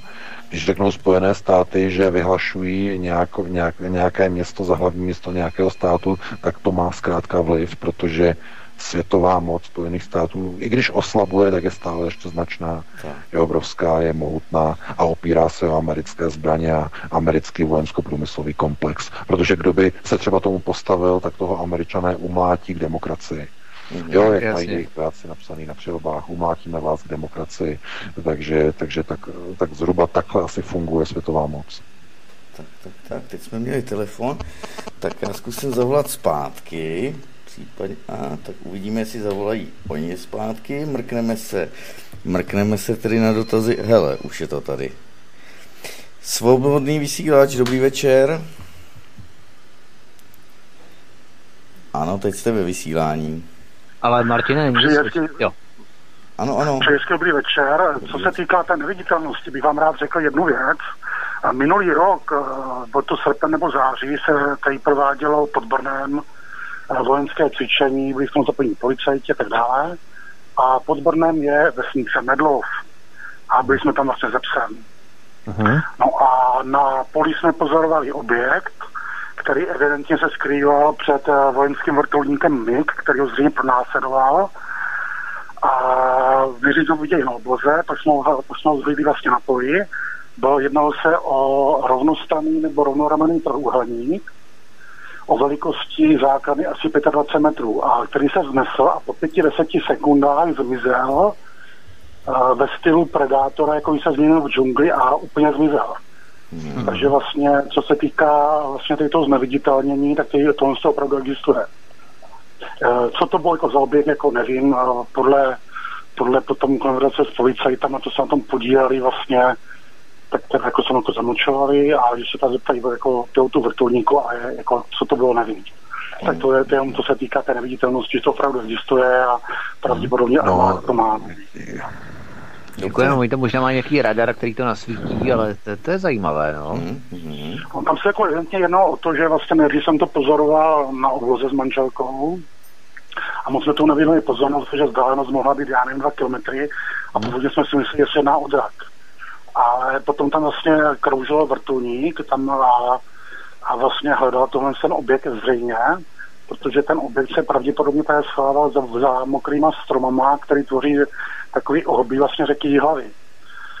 Tak to je tak všechno, co jsem chtěl říct té neviditelnosti. Mějte se hezky a dobrou. Děkujeme moc za zavolání. No, to by mohlo být R C B, že ano. To je vždycky nejlepší, takové to pozorování od lidí, kteří nejsou v podstatě ničím intoxikováni, žádnými informacemi z médií. Máme vlastně z první ruky, že jo?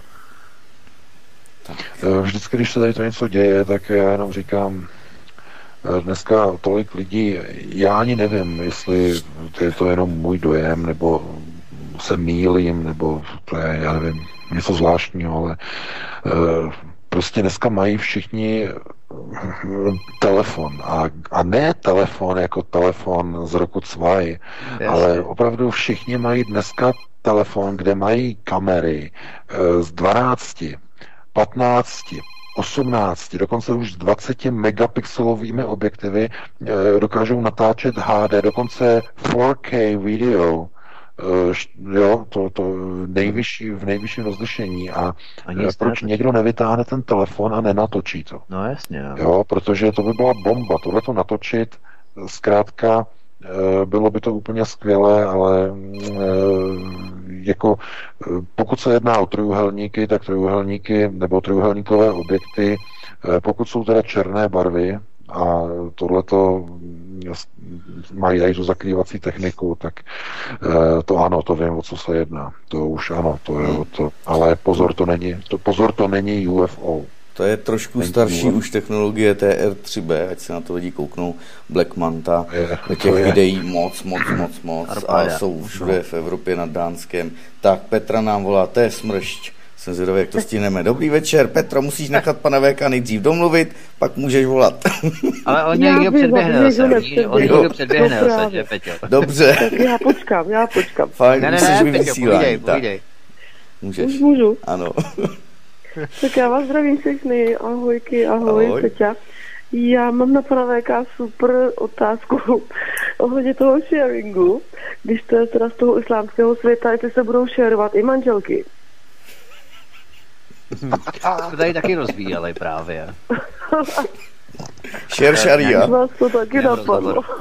No, šerování manželek. No, to je šerování, šerování kuchařek, to by bylo dobrý. Jo. No. Ale ne, ne, ne, tak však víme, že v islámu je uzákoněná nebo je povolená bigamie, nebo no právě, nevím, jak se řekne, Mult, multigamie. Poly, asi, poligamie. Jak, jak dvě, bigamie, to bylo dvě, ne? Dvě, by. No, poly, tak, ano, tak, poly, poly, poligamie. Poligamie, no, že multi, asi multi, nebo omnigamie, nebo já nevím, jak opravdu to by se řeklo. Nicméně, e, jako oni to tam mají prostě povolený, že můžou mít, já nevím, kolik manželek, ale tam nejde o sharing. Jako žádný Arab nedovolí šerování vlastních manželek, i kdyby jich měl dvě stě padesát. Tak nikdo mu na ně nesmí sáhnout. Takže tohle to ne, to je ten, to šérování, to sdílení se týká zdrojů, zdrojových sdílení, jo, prostředků, já, nástrojů, financí, no, sociálních dávek, prostoru bydlení, dopravy a tak dále. Tam je takhle myšleno. Jako, jo, určitě ne jako, jako, jako sdílení nějakých, nějakých lidí. Nevím, to, to, to už asi ne. Okay, no, já myslím, že si šérovali naše ženy v Kolíně nad Rýnem v Silvestru dva tisíce patnáct lomeno šestnáct. Takže to je na margo toho. Ale Petě, máš ještě nějaký další dotaz? Ještě mám je trošku normálnější dotaz. Eh, ohledně toho nepodmíněného příjmu. Eh, proč teda ty prachy nenatisknou, ty papírky?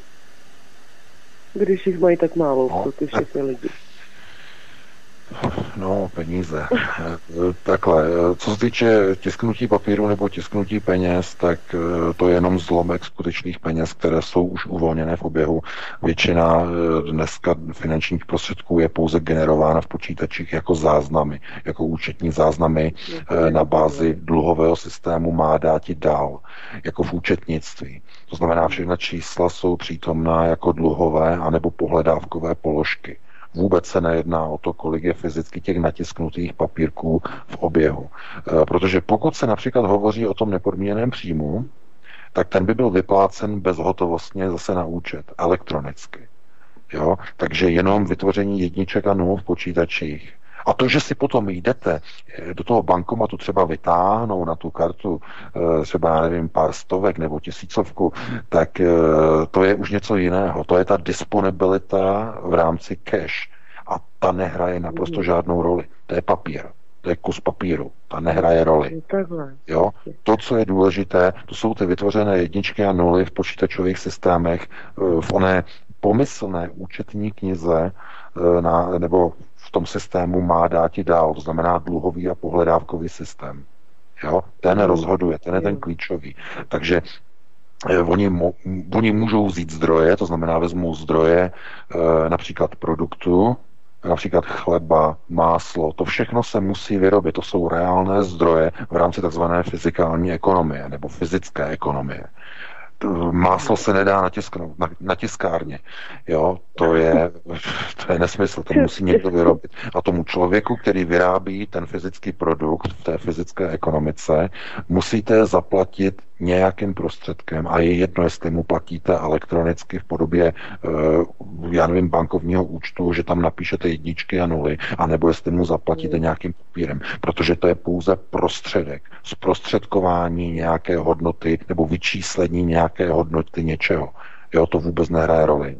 Ten minimální nebo nepodmíněný příjem je založený právě na tom, že zdroje budou přerozdělovány, nikoli v prostředky směny. Papír, bankovka je prostředkem směny. Jo, ten nehraje vůbec žádnou roli. No a k tomu hmm. ještě, pardon, díky moc, a k tomu ještě s tím souvisí asi to, co jste nějak nedořekl, nebo jestli jste to říkal vy, nebo někdo jiný, aby právě nás měli pod kontrolou, i ty bezdomovce, tak proto to chtějí udělat, ne, o to jde, až nás budou očipovávat, tak aby všechny našli. Uh, jako dovětek tady toho ne, celého nepodmíněného příjmu. Je mi úplně takhle, je mi úplně jedno, co se s váma stane. Pokud se z vás stane bezdomovkyně, jim je úplně jedno. Oni se bojí něčeho Ale jiného. Aby nás měli pod kontrolou jako lidi všechny. Jako ovečky, aby nás měli no, pod kontrolou, až nás budou chtít očipovat, tak aby... O to, aby nedošlo k povstání a k revoluci. O to jim nejde. No, aby měli všichni něco do huby. Jo, jo, vám jenom nejde, aby už udrželi člověka při životě. Jako. Jim nejde o to, jestli máte něco do úst nebo nemáte něco do úst. Jim jde o to, abyste se e, v rámci obrovských davů nezaměstnaných a bezprizorních lidí nesrotili do obrovského davu a nesvrhli jste vládu. Proto oni chtějí e, všechny lidi takzvaně zajistit sociální síti v rámci nepodmíněného příjmu, aby nedošlo k revoluci a k další bolševické revoluci bezmajetných a bezprizorních bezemků. Jo, protože to byl důvod vlastně vypuknutí bolševické revoluce devatenáct sedmnáct v Rusku.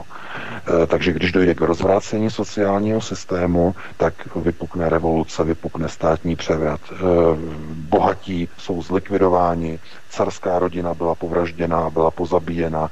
Toho oni už se podruhé nikdy nechtějí dožít, takovýchto procesů. Proto lidem chtějí něco pustit, něco ze světových zdrojů, aby přežili, aby se nezbouřili, a tomu říkají nepodmíněný příjem. Jo, tak fajn. OK, díky, nebudu rušit. Děkuji moc, díky. Teď ho nerušíš, ale měj se krásně. Děkuji, ahoj, kými, papa. Ahoj. Tak, děkujeme. Uvidíme, jestli něco stihneme. Tak, telefon máme, nemáme? za, za, zatím mi tady jenom SMSky, jo, tak pozor. Zatím ne, tak já bych jenom uh, s dovolením opravdu chtěl dobrat mm. dneska ty hackery v podstatě ohledně olympijských her, protože skupina hackerů Fancy, Be- Fancy Bears, ano, Fancy Bears se jmenují, zveřejnila údaje ze záznamů pondělí o udělených výjimkách pro terape- terapeutické využití zakázaných látek a pohrozila, že zveřejnění nebo zveřejní další informace.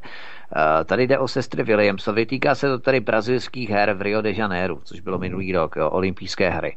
No a tady se jedná o sestry Williamsovi, e, gymnast, gymnastku Simone Biles a basketba- basketbalistu Ellen Del Dawn.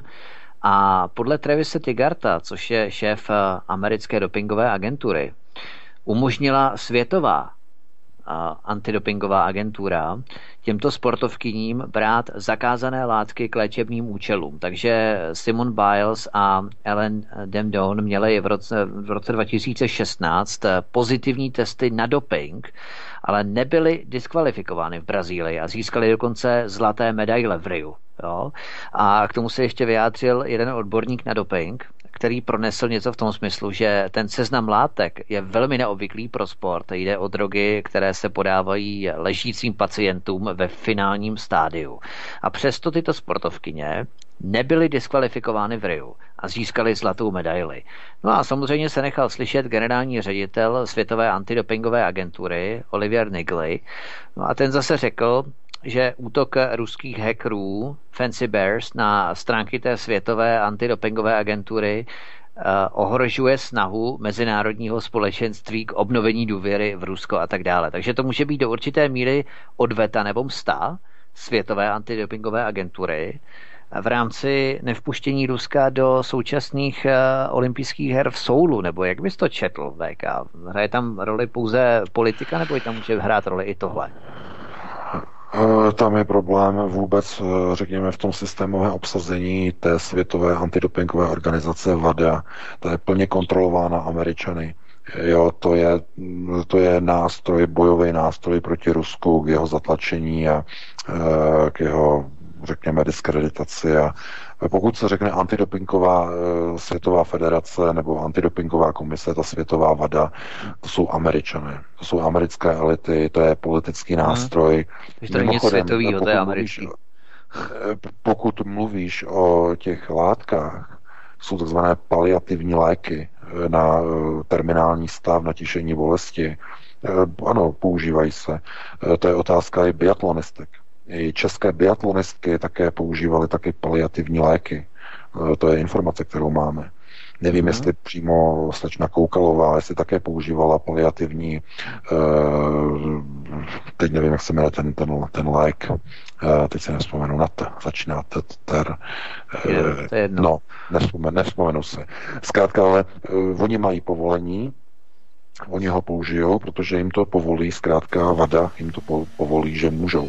Jo, to, to je další telefon. Zkrátka ruskám, ne, ruskám, ruským sportovkyním, ruským sportovcům to zkrátka nepovolí, tam Aha. zkrátka přesto nejede vlák a z toho se to potom odvozuje všechno. Jasně, Bohužel. jasně. Tak jdeme na to, další moment, musím zapnout. Dobrý večer, Svobodný vysílač. Halo, halo. Dobrý večer. Ano. Ho, halo. Ano, tak? Můžete, slyšíme se všichni.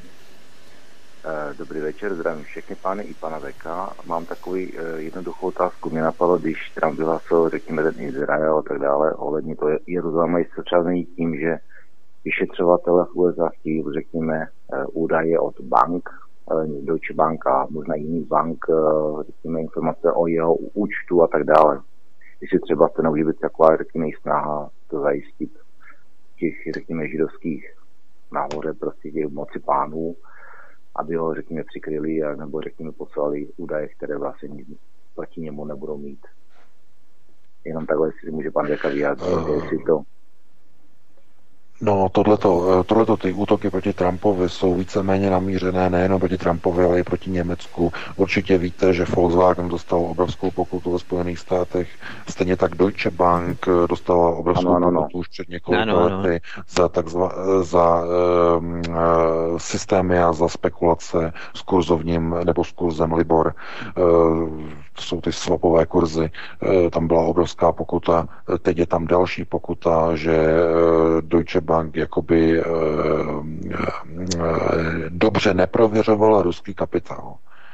Jo, a protože Deutsche Bank eh, se podepsala pod eh, německo-americkou smlouvu eh, FATCA, to jistě víte, FATCA platí i v České republice, když si v České republice jdete otevřít účet, eh, tak musíte podepsat eh, americký dokument FATCA.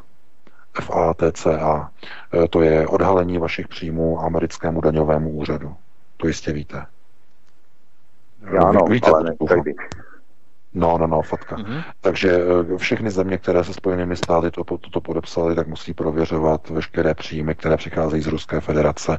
No a Deutsche Bank prý neprověřovala ruský kapitál, neboť přijímala peníze, které pochází od ruských oligarchů, od některých ruských činovníků a politiků, kteří jsou na americkém sankčním seznamu. A protože Deutsche Bank neodmítla Rusům ty peníze přijmout v Německu, tak z toho důvodu jakože dostane prostě Deutsche Bank pokutu. Takže tohleto je útok nejenom na Donalda Trumpa, který mimochodem pochází tady odsud z Německa, jako historicky, jo, jeho rodina, Trump.